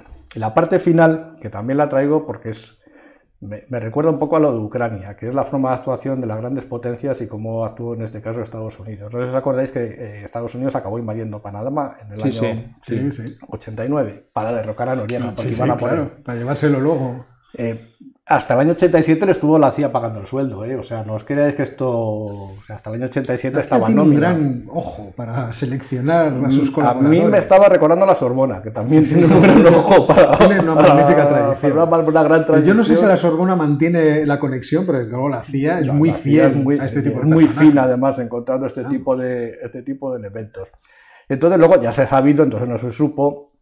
El detonante de la invasión norteamericana había sido unos, unos conatos de de hostigamiento de la población panameña o de sectores de la población panameña a intereses norteamericanos y en un momento determinado pues se produjo un incidente en un, en un cruce, en una carretera y pues por, un intercambio de, tiros falleció un teniente de, de los marines de, de, Estados Unidos y un matrimonio norteamericano también pues tuvo una experiencia violenta con, con, esta situación y, a raíz, y, ese fue, digamos, la excusa que puso Estados Unidos para invadir Panamá, cosa que no es verdad porque llevaban como un año preparando la, invasión esto simplemente les dio, el, les dio el eje perfecto. ¿Por qué preparaban la invasión? Yo creo que me da la impresión, creo, eh, que Noriega tenía suficiente información eh, clasificada acerca de las operaciones de Estados Unidos en Centroamérica como para haber creado un problema realmente serio sobre todo a la administración Reagan, probablemente a la previa, y, en ese momento ahí. Bien, invaden Panamá y Noriega, esto es buenísimo también, Noriega se renuncia, se refugia en la Anunciatura, en la embajada, en la embajada del Vaticano. Y entonces, por convenios internacionales, las fuerzas norteamericanas no podían entrar en la embajada. la Anunciatura. La Anunciatura. Recibieron órdenes de sacarle de allí. Dijeron, ¿cómo le sacamos? Lo hicieron muy bien a la hora anunciatura pusieron una esplanada, pusieron ahí una plataforma para despliegue, para despegue y aterrizaje de helicópteros y estaban aterrizando y despegando helicópteros todo el rato y al otro lado pusieron música a todo volumen de Van Halen, pero toda pastilla, con lo cual al quinto día estar escuchando Van Halen, no llega a ser rindió y dijo abandono. Vamos a ver, Van Halen es una de las más grandes bandas, ¿cómo, cómo pudo cansarse? No, no, porque un, un sargento, la Venta Force, que está el nombre publicado, llevaba la cinta de Van Halen y dice, heavy metal, dice, toma, Van Halen, digo, no hay otra cosa. Va a escuchar el jam hasta que le saquen los oídos. Entonces ya le juzgaron y pasó el resto de su vida la pasó en prisión. Primero, es curioso esto, primero en Estados Unidos, en Miami, entre el 92 y hasta 2008, esto por, narcotráfico, y luego entre 2008 y 2011 en París. Porque, ¿En la Sorbona? Eh, casi, cerca, en la Sante. porque eh, los franceses pidieron la extradición por delitos de blanqueo de capitales, que también se dedica, no he mencionado este, este es una cosa menor. división de negocio, pero también se dedicaba a este tipo de cosas. Se, eh, al final le concedieron la, la extradición a Panamá en 2011 estuvo en arresto domiciliario hasta 2017, que son 83 años, que falleció por, unas complicaciones de en una operación de un, tumor de, cerebro. Pero bueno, una trayectoria entretenida, la de... Yo tenía la idea aquella del, que había estado, lo del lío de los contras y todo esto, pero vamos, todo el... Pero bueno, llegado, llegaba el caso a que la CIA sabía que Noriega conseguía información privilegiada de Cuba y se la pasaba a los americanos, pero a su vez pasaba información de los americanos a Cuba y también cobraba a los cubanos por el servicio, o sea que jugaba todas las bandas. Estaba aquí despistado viendo el minuto y resultado ucraniano, porque efectivamente parece que la ruptura del alto el fuego en las repúblicas de Donetsk y de Lugansk va a, va más. No sé si a mucho más o a poco más, pero ya estaba Izbestia ayer eh, advirtiendo de la posibilidad de que se produjeran ataques por parte de los ucranianos a las regiones, a las fronteras, a las, a las repúblicas rebeldes, yo creía que sencillamente pues, en un intento de em, embarullar desde el punto de vista de comunicación. Así que bueno, tendremos que estar atentos a, qué es lo que va sucediendo. sí, sí, porque si se lía. Porque si se lía ahí, se lía. Se lía. De hecho, eh, lo que acusaba Izbestia, eh, hoy es 17, lo acusaba ayer y también me parece que amplió la noticia esta mañana, es de que Ucrania iniciaba eh, maniobras militares utilizando todo su, arsenal. ¿no? Pues os leo. En la región de Rivne, que no sé exactamente, ahora no, voy a buscar dónde está exactamente, se han utilizado aviación militar, cañones, artillería y cohetes, drones Bayraktar TV2, misiles guiados antitanque Strugna Korsar de producción local, eh, los Javelin, que le habían proporcionado los Estados Unidos, dice de tal forma que han tratado de demostrar eh, cuáles son sus posibilidades de operación cerca de la frontera de, de Donetsk. Así que bueno, pues seguiremos atentos al asunto un, este. Un detalle sobre esto, eh, la, cumbre de la Unión Europea y de la Unión Africana de hoy es también una cumbre de líderes de la, Unión Europea. Se desarrollan en paralelo. Y esto es importante y relevante para esto, porque eh, deben, de tener información o que algo iba a pasar, y en la reunión de hoy la Comisión Europea va a informar, pero es información, es decir, no es debate, a los líderes europeos sobre cuáles son las sanciones que se van a imponer a Rusia en caso de ataque, y eh, les, van les, va a pedir, digamos, ni siquiera van a pedirles un, visto bueno, sino que se lo van a dar como un fait accompli, no, van a, no va a ser muchísima negociación para aplicación inmediata. O sea, a las primeras. A las primeras, o sea, no va, y parece ser que son unas sanciones que han tenido que negociar duramente con, con los países bálticos y con Polonia sobre todo, porque son de tal calibre que el, impacto económico afectan a los flujos comerciales con los, países puede ser bastante significativo. La verdad es que los países bálticos están en un plan, están crecidísimos. Es una cosa con los chinos, con los rusos. Eh, no, deberían. Ya, ya, pero yo siempre tengo en la memoria, eh, la única vez creo yo que me he chocado con un chihuahua de forma hostil y me sorprendió. Joder, Oscar. No, no, lo saben los que escuchan el noticiario, porque es una broma que utilizo mucho, pero me sorprendió las narices que tenía el chihuahua, porque el chihuahua estaba dispuesto a comerse un gran danés.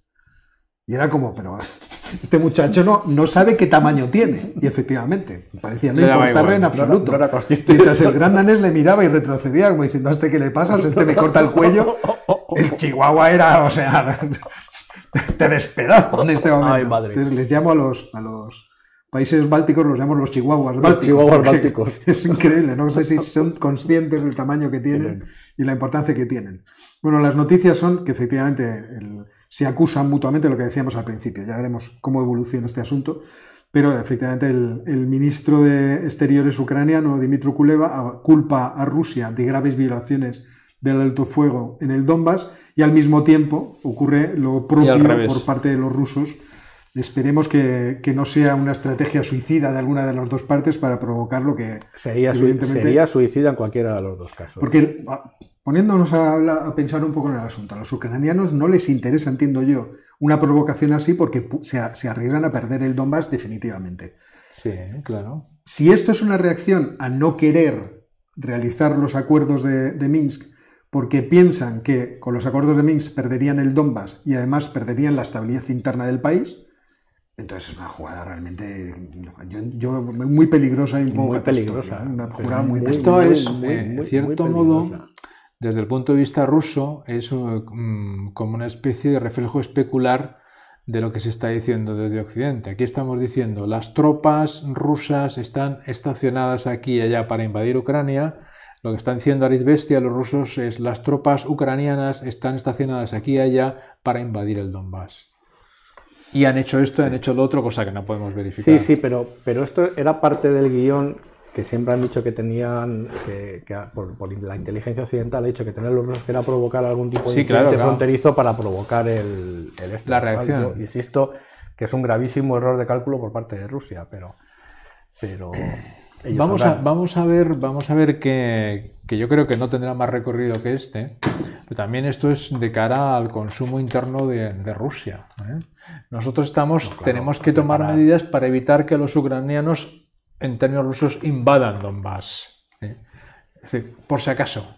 Sí, sí, sí, no, no, no, y pues posible que la Duma acabe aprobando una resolución en la cual se vuelva a pedir que Rusia reconozca la independencia de todas estas zonas, no que las anexione por ahora, porque la, propuesta, que además era la propuesta del Partido Comunista en la Duma, no de Rusia Unida, la propuesta del Partido Comunista, los comunistas los que... era que la Duma reconociese la independencia de estas tres zonas, de Donbass, Donetsk y Lugansk. ¿eh? Entonces, es posible que esto tenga un cierto recorrido mientras pasa lo importante, como decíamos antes, que es que Rusia manda a Estados Unidos la contestación que creo que ya la ha mandado. de Estados Unidos. ahora mientras se está mirando Bloomberg y creo que ya la ha mandado. O sea, lo, pasa como ando mirando el chat, tratando de escucharos y... Va en la línea de lo que habíamos hablado antes. El ruido ahora en Donbass el ruido tapa el auténtico movimiento que es el intercambio de posiciones. Ahora, siempre ese ruido siempre genera, ese tipo de ruidos tiene riesgos. Ahora es curioso que como, como acto de buena voluntad Rusia ha expulsado al viceembajador de los Estados Unidos en el país. es que Tancilo. Sí, sí, los rusos han expulsado al viceembajador, al, al segundo de la embajada de los Estados Unidos en Moscú.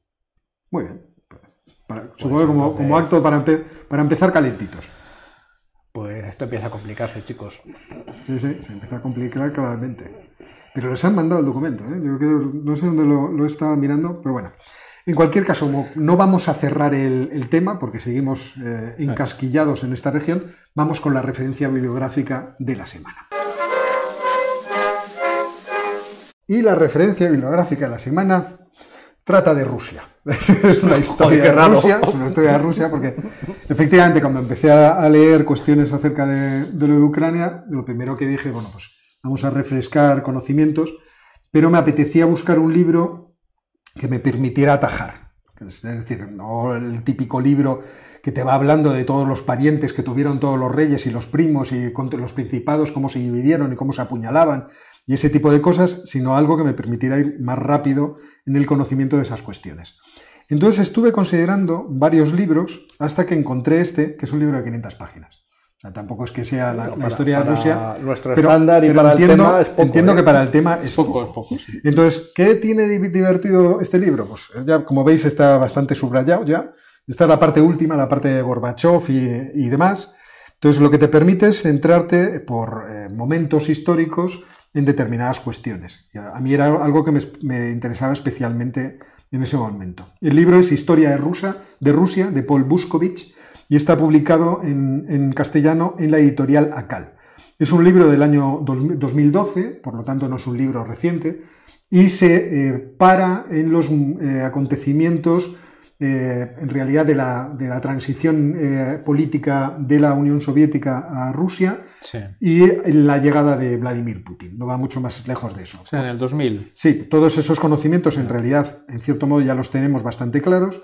Y a mí me apetecía volver un poco atrás en el tiempo a las leyendas de Rurik el Vikingo, la relación con Kiev. Y en ese sentido me ha sorprendido mucho el libro, porque les, eh, lo he comentado en algún otro momento, él es muy eh, partidario de que no existe ningún tipo de registro eh, histórico arqueológico que eh, pueda afianzar todas estas teorías míticas del origen de Rusia en el Rus de Kiev. No quiere decir que el Rus de Kiev no fuera importante a partir de un momento, sino que las crónicas que tenemos de ese surgimiento mítico son crónicas. En concreto, una, la crónica que él llama primaria, que es la crónica de Néstor, que se hace en el siglo XII, hablando de lo que sucedió en el siglo X. Entonces, que no existe un registro arqueológico de la presencia vikinga en esos siglos precedentes, que posteriormente sí, obviamente, y tal, y todas estas historias. Entonces, él se centra mucho en que el surgimiento de, de Rusia está en realidad fundado alrededor del Principado de Moscú. Y a partir de ahí empieza a hacer unas explicaciones efectivamente acerca de la expansión de Rusia, eh, primero hacia el norte y hacia el este, después un poco tímidamente hacia el oeste, cómo, empieza la aventura de la invasión de, Siberia para tratar de cortar los, eh, las rutas que permitían el acceso de las poblaciones de, Asia y la invasión de, Rusia. y luego la expansión final de Rusia hacia Occidente, con la intención de tener una presencia dentro del Báltico. Entonces me ha ayudado mucho a hacer el vídeo que tenéis en el canal sobre geopolítica de Rusia, porque eh, precisamente iba quitando, a mí me da la sensación que además la intención del autor, iba quitando de en medio toda esa... Eh, amalgama de, acontecimientos particulares para fijarse en las grandes, tendencias. Entonces, me ha resultado un libro muy interesante, está muy bien traducido, es muy fácil de leer. En las partes que yo tenía más conocimiento de Rusia me ha parecido bastante ajustado a derecho, es decir, toda la parte final de, de Gorbachev me, me ha parecido que está muy bien narrada. Incluso cuando él decía, bueno, tampoco en esto me voy a meter mucho porque como son fenómenos que han sucedido hace menos de 20 o 30 años, los historiadores aquí no podemos decir muchas cosas. Este muchacho tiene ganas de ir con la, con la pala y el pincel a sacar a, Que no se puede hacer arqueología todavía. No se puede hacer arqueología. Entonces, El, libro me ha parecido interesantísimo. Y esta es la recomendación bibliográfica que tenemos para vosotros, que yo creo que para los que estéis muy interesados en toda esta, esta historia que se nos está cayendo encima, es especialmente interesante. Y ahora podemos abrir breve turno, porque como siempre nos hemos ido de hora, ya llevamos hora y media, breve turno, si queréis, de, preguntas. Venga. This is not television, this is real life.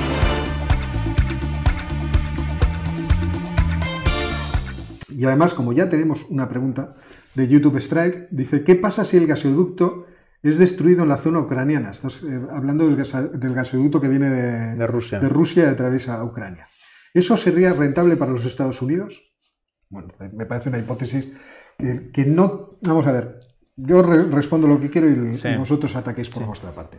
Yo creo que eso no tiene especial sentido, porque en realidad esos gasoductos que atraviesan Ucrania están empezando a quedar obsoletos si el Nord Stream 2 entra en operación. Ya están obsoletos. Y ese es el, ese es el problema que, que, se que se planteaba a priori de todo este acontecimiento. Y es que en cierto modo los alemanes se habían apuñalado por la espalda a los ucranianos, teniendo en cuenta además que la economía ucraniana está por los suelos.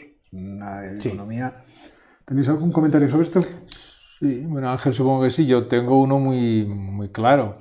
A nadie beneficia destruir esos oleoductos, ni esos gasoductos. Ni a Ucrania, que entonces se quedaría sin gas y sigue como país independiente, ni a Europa, que lo recibe, ni a Rusia, que es por donde entran parte de las divisas en dirección inversa. No, lo único que ese gasoducto eh, lleva no estando operativo desde antes del verano. Entonces están utilizando el que está más al norte, es el que pasa por Bielorrusia y, el Nord Stream 1, que todo el mundo se olvida de él, pero que ya es este, Nord Stream, que es operativo. es el que, el que pasa. ¿Por qué no, no se utiliza el de Ucrania? No se utiliza el de Ucrania porque digamos, los royalties, que es, el peaje que cobra Ucrania y que cobra Bielorrusia para transportar el gas ruso a Europa, pues ha sido un motivo de pelea y discusión entre Ucrania y Rusia desde el, desde el principio. Bielorrusia, como ya es parte prácticamente del territorio ruso, pues habrá dicho que sí a lo que quieran. Y los rusos siempre han acusado a los ucranianos de que el gasoducto no tenía el mantenimiento adecuado y que se quedaban con parte del gas. Bueno, pues ahí, viene. quizás de ahí venga toda la, toda la, la gran pelea. Bueno, a ver, eh, Luis Gerardo Escandón hace una pregunta que a mí me parece interesante, que no viene en realidad muy al caso, pero que la voy a hacer venir al caso. Pregunta si la actual deriva demográfica de España la conduce a aceptar la inmigración de África y eso afectaría a su identidad. Vamos a ver. Relacionándolo con los rusos. En 2019, en 2019 Vladimir Putin dijo que la relación que él quiso establecer en términos eh, comerciales con Europa a través de un acuerdo de libre comercio la daba por terminada porque la Unión Europea está en una deriva cultural que está desintegrando la identidad europea y él quería mantener la identidad eh, rusa. Y desde ese punto de vista no está dispuesto a admitir migraciones. Eh, en Europa las migraciones ya son un hecho y además seguirán creciendo. Seguirán creciendo no solamente desde África, y desde África ya veremos qué es lo que produce la expansión demográfica de África y su propia dinámica económica, porque puede producir todo tipo de cosas, pero sobre todo también la, inmigración desde eh, Hispanoamérica. Entonces, desde ese punto de vista, eh, ¿cuál es la identidad española? La identidad, y esto es una pregunta que sería interesante hacerse en términos culturales. ¿Cuál es la identidad española? ¿Que somos todos eh, fieles seguidores de los reyes católicos? o somos fieles seguidores de tomar un buen vino y jamón de, de, guijuelo. No, Real, Madrid, Atleti Barcelona. Ese tipo de cosas. no, hombre, sí podríamos plantearlo en términos más generales de matriz cultural. La matriz cultural suele incluir una lengua, una religión, una forma de relacionarse. En ese sentido, sí que hay una matriz cultural española. ¿eh? Aunque sí es verdad que se está modificando por la incorporación de personas a la matriz. también, la matriz se va Y la matriz va cambiando por sí misma. la religión pierde peso. Por eso. Vamos a ver, eh, aquí, hay, hay, una, hay que hacer una distinción muy importante. Lo que se refería a Vladimir Putin es lo que se está produciendo en buena parte de Europa del Norte, sobre todo, pero de, de París para arriba. Y cuando hemos estado en Bruselas, acordaros los paseos que nos dábamos por Molenbeek se está refiriendo a eso. Uno pasea por Molenbeek y el paseo por Molenbeek, que es un barrio de Bruselas, a uno le da la impresión de que se está paseando por, una ciudad tunecina o por una ciudad argelina. Es decir, no, hay, no, hay, no ves ninguna diferencia. Eso, cuando uno viene desde Rusia o viene desde China, les llama muchísimo la atención porque dicen, joder, qué cosa más rara. O sea, no, por, París pasa exactamente igual. Sí, en algunas zonas O sea, no tiene nada. El caso de España no es el mismo porque en el caso de España aunque es verdad que viven casi 800.000 marroquíes en, la península ibérica, está mucho más diluido porque ha habido muchísima inmigración de Rumanía, por ejemplo, que no ha habido tanta en estas regiones, ha habido mucha inmigración ucraniana que no ha habido tampoco en estas regiones, pero sobre todo lo que ha habido es muchísima inmigración iberoamericana. Los iberoamericanos con qué vienen? Pues vienen con una cosa fundamental, pero fundamental, que no tienen los turcos en Alemania, que es el idioma. Y entonces 50% ya es que lo tienen hecho. Sí y, además tienen una, cultura, una forma de, entender la realidad y de tratar con la realidad. Parte de la matriz cultural es, es, común. Yo, Siempre me sorprendía a los alumnos hispanoamericanos del, del MAP, del Máster de Acción Política, que llegaban, se pasaban aquí ocho meses, pero llegaban siempre a la conclusión de que qué parecidos somos todos. los latinoamericanos somos muy parecidos. Para bien y para mal. Nos gustan los mismos tipos de pan, me dijo un día uno. Yo decía, Tienes razón. Cabeza de qué cabe, pues claro. Yo, yo, vivo en una zona desconocida, de, identificada de, Madrid, pero es una zona en la cual estoy, digamos, en, en, en un cruce de caminos de, de, todo este tipo de problemas culturales y en los últimos 15 años lo que he visto es que digamos, la, demografía marroquí, que hace 15 años era muy significativa, ha ido desapareciendo y ha ido, ha ido cediendo Bueno, de cualquier forma, vamos, porque se, nos han desatado, se nos han desatado y no hacen más que preguntar cosas. Pues vamos a, ver si, intentar ser más cortos nosotros. Vuelvo, a ver, en Omega 7 pregunta que, qué opinamos de las acusaciones de corrupción del PP y de Ayuso. No es geopolítica. No, de política no No es geopolítica esto pero muy divertido. O sea, ya veremos hasta dónde va. Otro día hablamos del eh, gobierno. Max Master nos pregunta qué ocurrió con el, con el proyecto de gasoducto islámico que iba de Irán a Europa. Yo no lo recuerdo, pero vamos, me lo puedo imaginar. Sí, sí, sí. Eh, lo, último que recuerdo haber leído fue 2014, estaba una empresa, una consultora suiza, haciendo el trazado por Irak, y ahí me quedé. Pero sé que alguien y me imagino que si alguien fue a la guerra de, Siria, cortó el, tránsito. Pablo González dice, hora y media, por mí podéis tiraros tres horas hablando. Quiérenos, Pablo, quiérenos.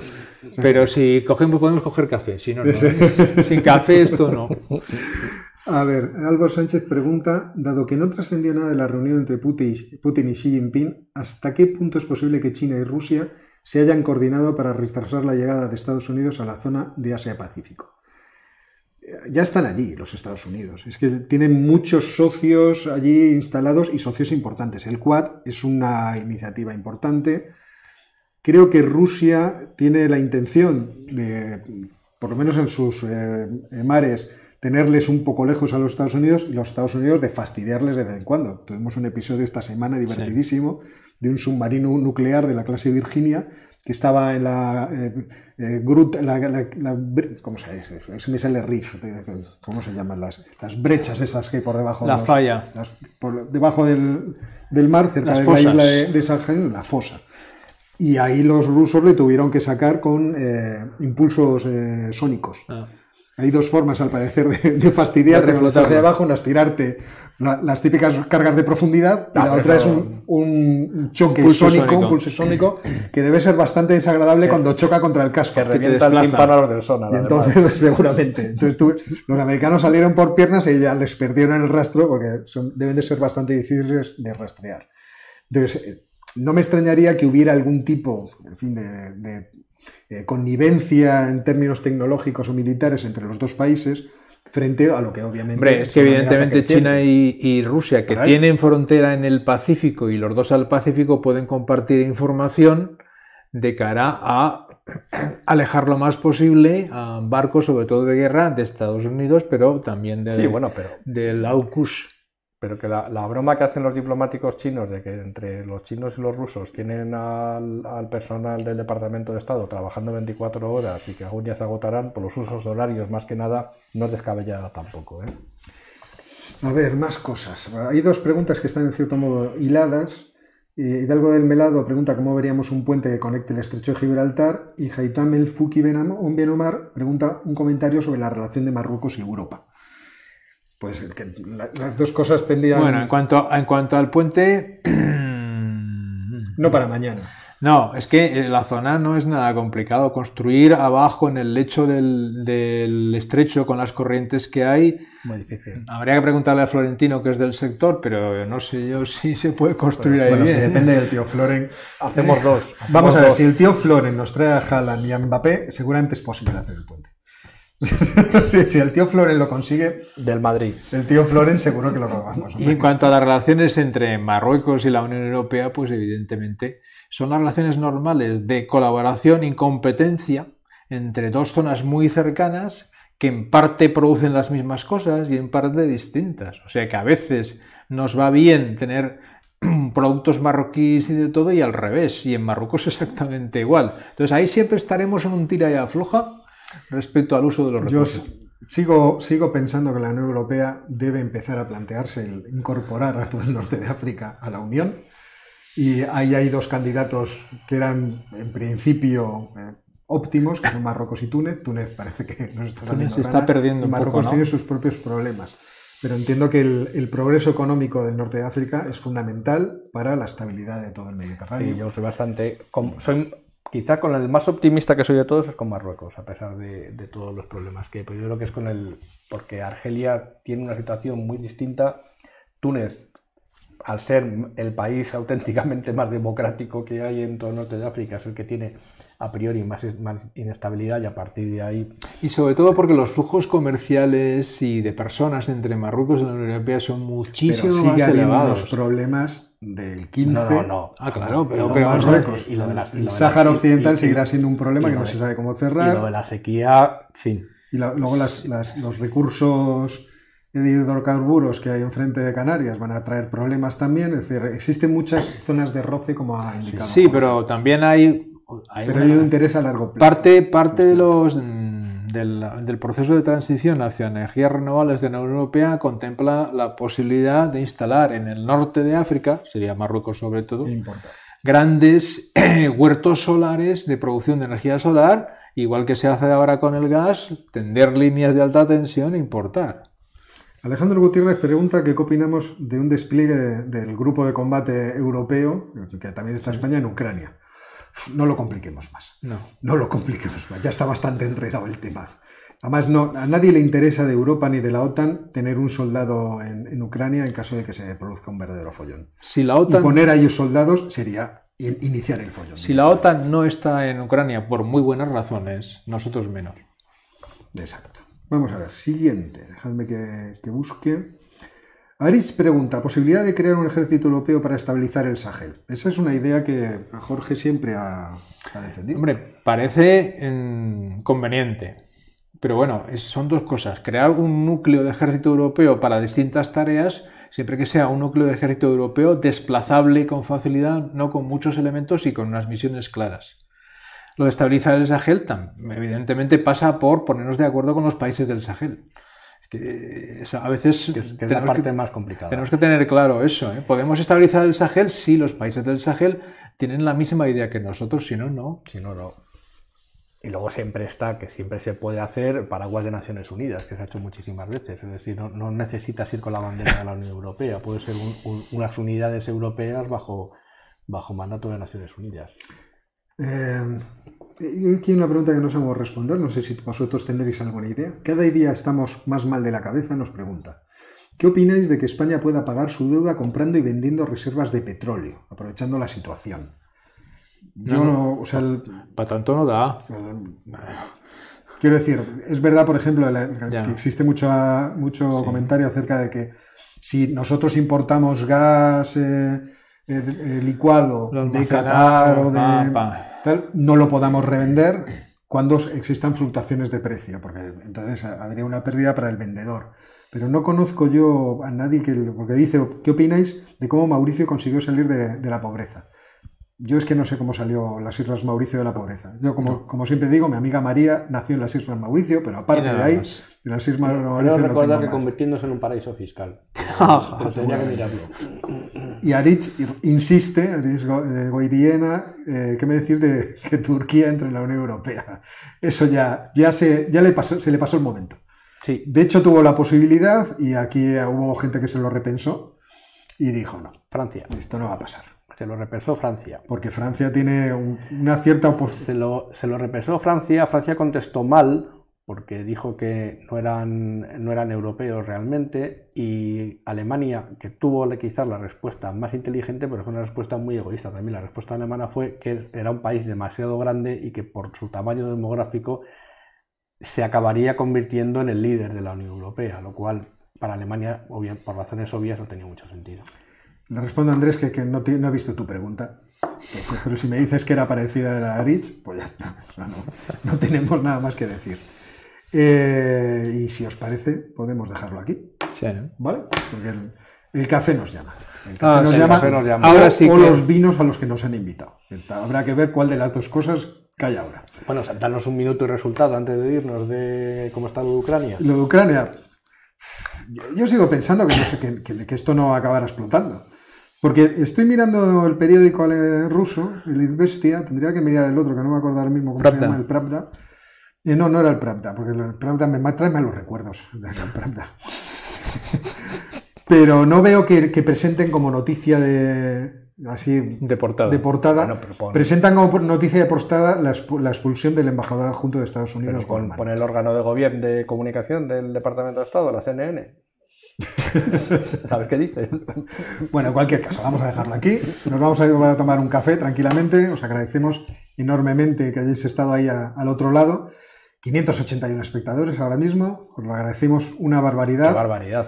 Eh, trataré de cortar cuanto antes el... Estoy empezando a pensar que en vez de sacarlos los sábados voy a tener que sacarlos el viernes, los, los geopolinómicos, porque esto va tan deprisa que las noticias que decimos hoy, sacarlas el sábado parece que ya no, tiene, no tiene ningún sentido, todo se ha pasado demasiado rápido. Entonces, voy a pensarme si tengo tiempo esta tarde de poder cortar el, el vídeo y ponerle cuatro fotos y dos mapas, sacarlo mañana después de la comida porque es que, en fin, esto va muy deprisa. Últimamente, cuando empezamos parecía que el mundo se movía más lento. Los acontecimientos iban más despacio. No, es que ahí Pero estamos últimamente realmente emocionados. Sí. Bueno, agradecer la presencia de Ángel. Ángel, muchas gracias. A vosotros. gracias y buenas tardes. no sé por qué digo esto, porque esto es la labor de los tres. O sea, que parece que os invito aquí. Encima, estamos en una localización. Que nos invita, ¿eh? hay, un detalle que no sabéis, que es que ha utilizado dos libros míos, que los ha puesto debajo del ordenador para, para llevar la cosa, que, es un, auténtico incunable. Que vamos a enseñarlo a cámara ya que estamos aquí. Que seguro que los, los más talluditos los, los recordaréis con horror. Que está Cálculo diferencial integral de Piskunov. Este sí que era un ruso. Esto sí y esto seguramente está publicado por la, por la editorial Mir. Hombre, claro, es que por eso me los compré, porque eran los editorial míticos de la editorial Mir. editorial Paz, hecha en Moscú. Esto está, aquí. En la versión para LATAM. en la versión para LATAM. Claro. Y aquí no había ni, ni MATLAB ni. Esto, esto nos salvó la vida a muchísimos estudiantes, a generaciones, generaciones y generaciones, conjuntamente con el libro de problemas de Midovich también de la editorial. Otra leyenda. O sea, cuando, cuando yo protesto eh, contra la Unión Soviética, el comunismo, la verdad es que no, lo, hago, no lo hago justamente. La, editorial Mir la dejamos aparte. Porque claramente, claramente el comunismo y la Unión Soviética salvaron mis, mis exámenes de matemáticas y de cálculo diferencial en más de una casa. Bueno, pues con esta bomba informativa nos despedimos de vosotros hasta la semana que viene. Hasta, luego. Hasta luego.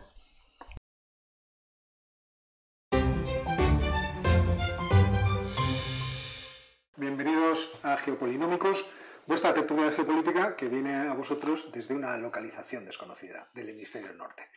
Y vamos a empezar primero presentándonos. Jorge, buenas tardes. Hola, buenas tardes. Ángel, buenas tardes. Buenas tardes. Y yo que soy Oscar Vara, en fin, ya me conocéis. Y lo que vamos a hacer es, como todos los días, comenzar directamente con las noticias geopolíticas de la semana. Y empiezas tú, Jorge. Empiezo yo diciendo que el lunes y martes el canciller alemán, Scholz, estuvo de visita en Kiev y en Moscú. No ha trascendido nada de lo que las conversaciones que mantuvo, porque las declaraciones que se han hecho han sido sobre otros temas pero es evidente que es una persona que por su posición y la posición de Alemania en la relación con Rusia, el gas, etcétera, etcétera, mm, puede ser bastante influyente ¿eh? a todos los niveles. Bien, de aquí nos vamos a América, por ejemplo. Ecuador ha entrado en la Alianza del Pacífico, que reúne a Colombia, México, Perú, etcétera, etcétera. Es una alianza comercial puede ser positiva para ellos porque el comercio por mar en la, costa del Pacífico es bastante activo. Siguiendo allí, en, América, si vamos un poquito más al sur, Perú, Perú pues que no va muy bien. Pedro Castillo ya va por la cuarta remodelación del, del, gobierno, teniendo en cuenta que lleva apenas seis meses en el gobierno. Ha ido cambiando los primeros ministros, que eran de un grupo, luego de otro distinto, de otro distinto. Por el camino ha perdido a la vicepresidenta Vázquez, al economista Franke, eh, la perspectiva para el Perú es bastante mala, es bastante mala, eh, desgraciadamente. Y de ahí saltamos a otro continente, a África, al que luego volveremos en las, en las tertulias posteriores, para centrarnos esta vez en Somalia, hacer un breve resumen de lo que está pasando allí, que es casi todo malo, desgraciadamente. Somalia está en una, en una mm, especie de, de guerra larvada entre el presidente y el primer ministro, que se disputan el poder. Mientras tanto, hay en marcha unas elecciones, elecciones rarísimas, unas elecciones indirectas en las cuales los ciudadanos y los clanes y las tribus votan parlamentarios y los parlamentarios votan a su vez al presidente. Llevan con ellas prácticamente tres meses. Espera, espera. Pero los clanes votan, tienen voto aparte. Algunos sí, sí, algunos clanes tienen voto aparte. Joder, qué lío. Sin mucho detalle, ¿no? Pero vamos, os da una idea de dónde va a llegar eso. En medio del enfrentamiento entre el primer ministro y el presidente, ¿eh? al primer ministro lo nombró el presidente en su momento, pero estas son las cosas que pasan. En medio de una sequía espantosa que está empezando a generar muchos problemas de hambre y por si faltaba algo, los yihadistas de Al-Shabaab han atentado en Mogadiscio, han matado a cinco personas eh, en su intento de que las elecciones que están en marcha, porque se van recontando los votos por aquí y por allá, se llevan las, las, urnas al recuento y terminarán, se supone que el 25 de febrero, pues no acaben de producirse. O sea que tenemos un, un, Vamos a llamarlo país, ¿no? Vamos a llamarlo país con muchas dificultades. Con mucha dificultad. Con muchas dificultades. Absolutamente. Bueno, pues dejadme que yo mire qué era lo que iba a contar. Marruecos. La sequía, la sequía Marruecos. Pero no solamente quería contar Marruecos, pero me voy a quedar en eso seguramente. Efectivamente, esta mañana me, llamaba la atención uno de nuestros eh, oyentes acerca de la sequía en Marruecos, que efectivamente es un problema que empieza a ser muy grave. Es la más importante de los últimos 30 años y se han perdido ya, según dicen los eh, agricultores, las producciones de cereal y leguminosas y además los embalses están en niveles muy bajos cerca del 34% frente al 62% de hace tres años. El segundo embalse más grande, el embalse de Almasira, que está en la región de Casablanca, está al 7%. Esto obviamente produce una situación potencialmente explosiva en el país, en Marruecos, que además puede tener sus repercusiones hacia el exterior. Pero es que no es solamente en la región de Marruecos, sino que parece que todo el Sahel está sufriendo una enorme sequía, con lo cual esto puede ayudar a la mayor desestabilización de la zona precisamente por el descontento. En, incluso desde el punto de vista climático, Somalia es Sahel. Sí, sí, sí. Es que estamos hablando de lo mismo. ¿Y en Sahel incluimos España también? Pues yo diría que sí. Yo diría que sí, ¿no? Porque también aquí estamos... Efectivamente, también estamos aquí, en fin, bastante mal.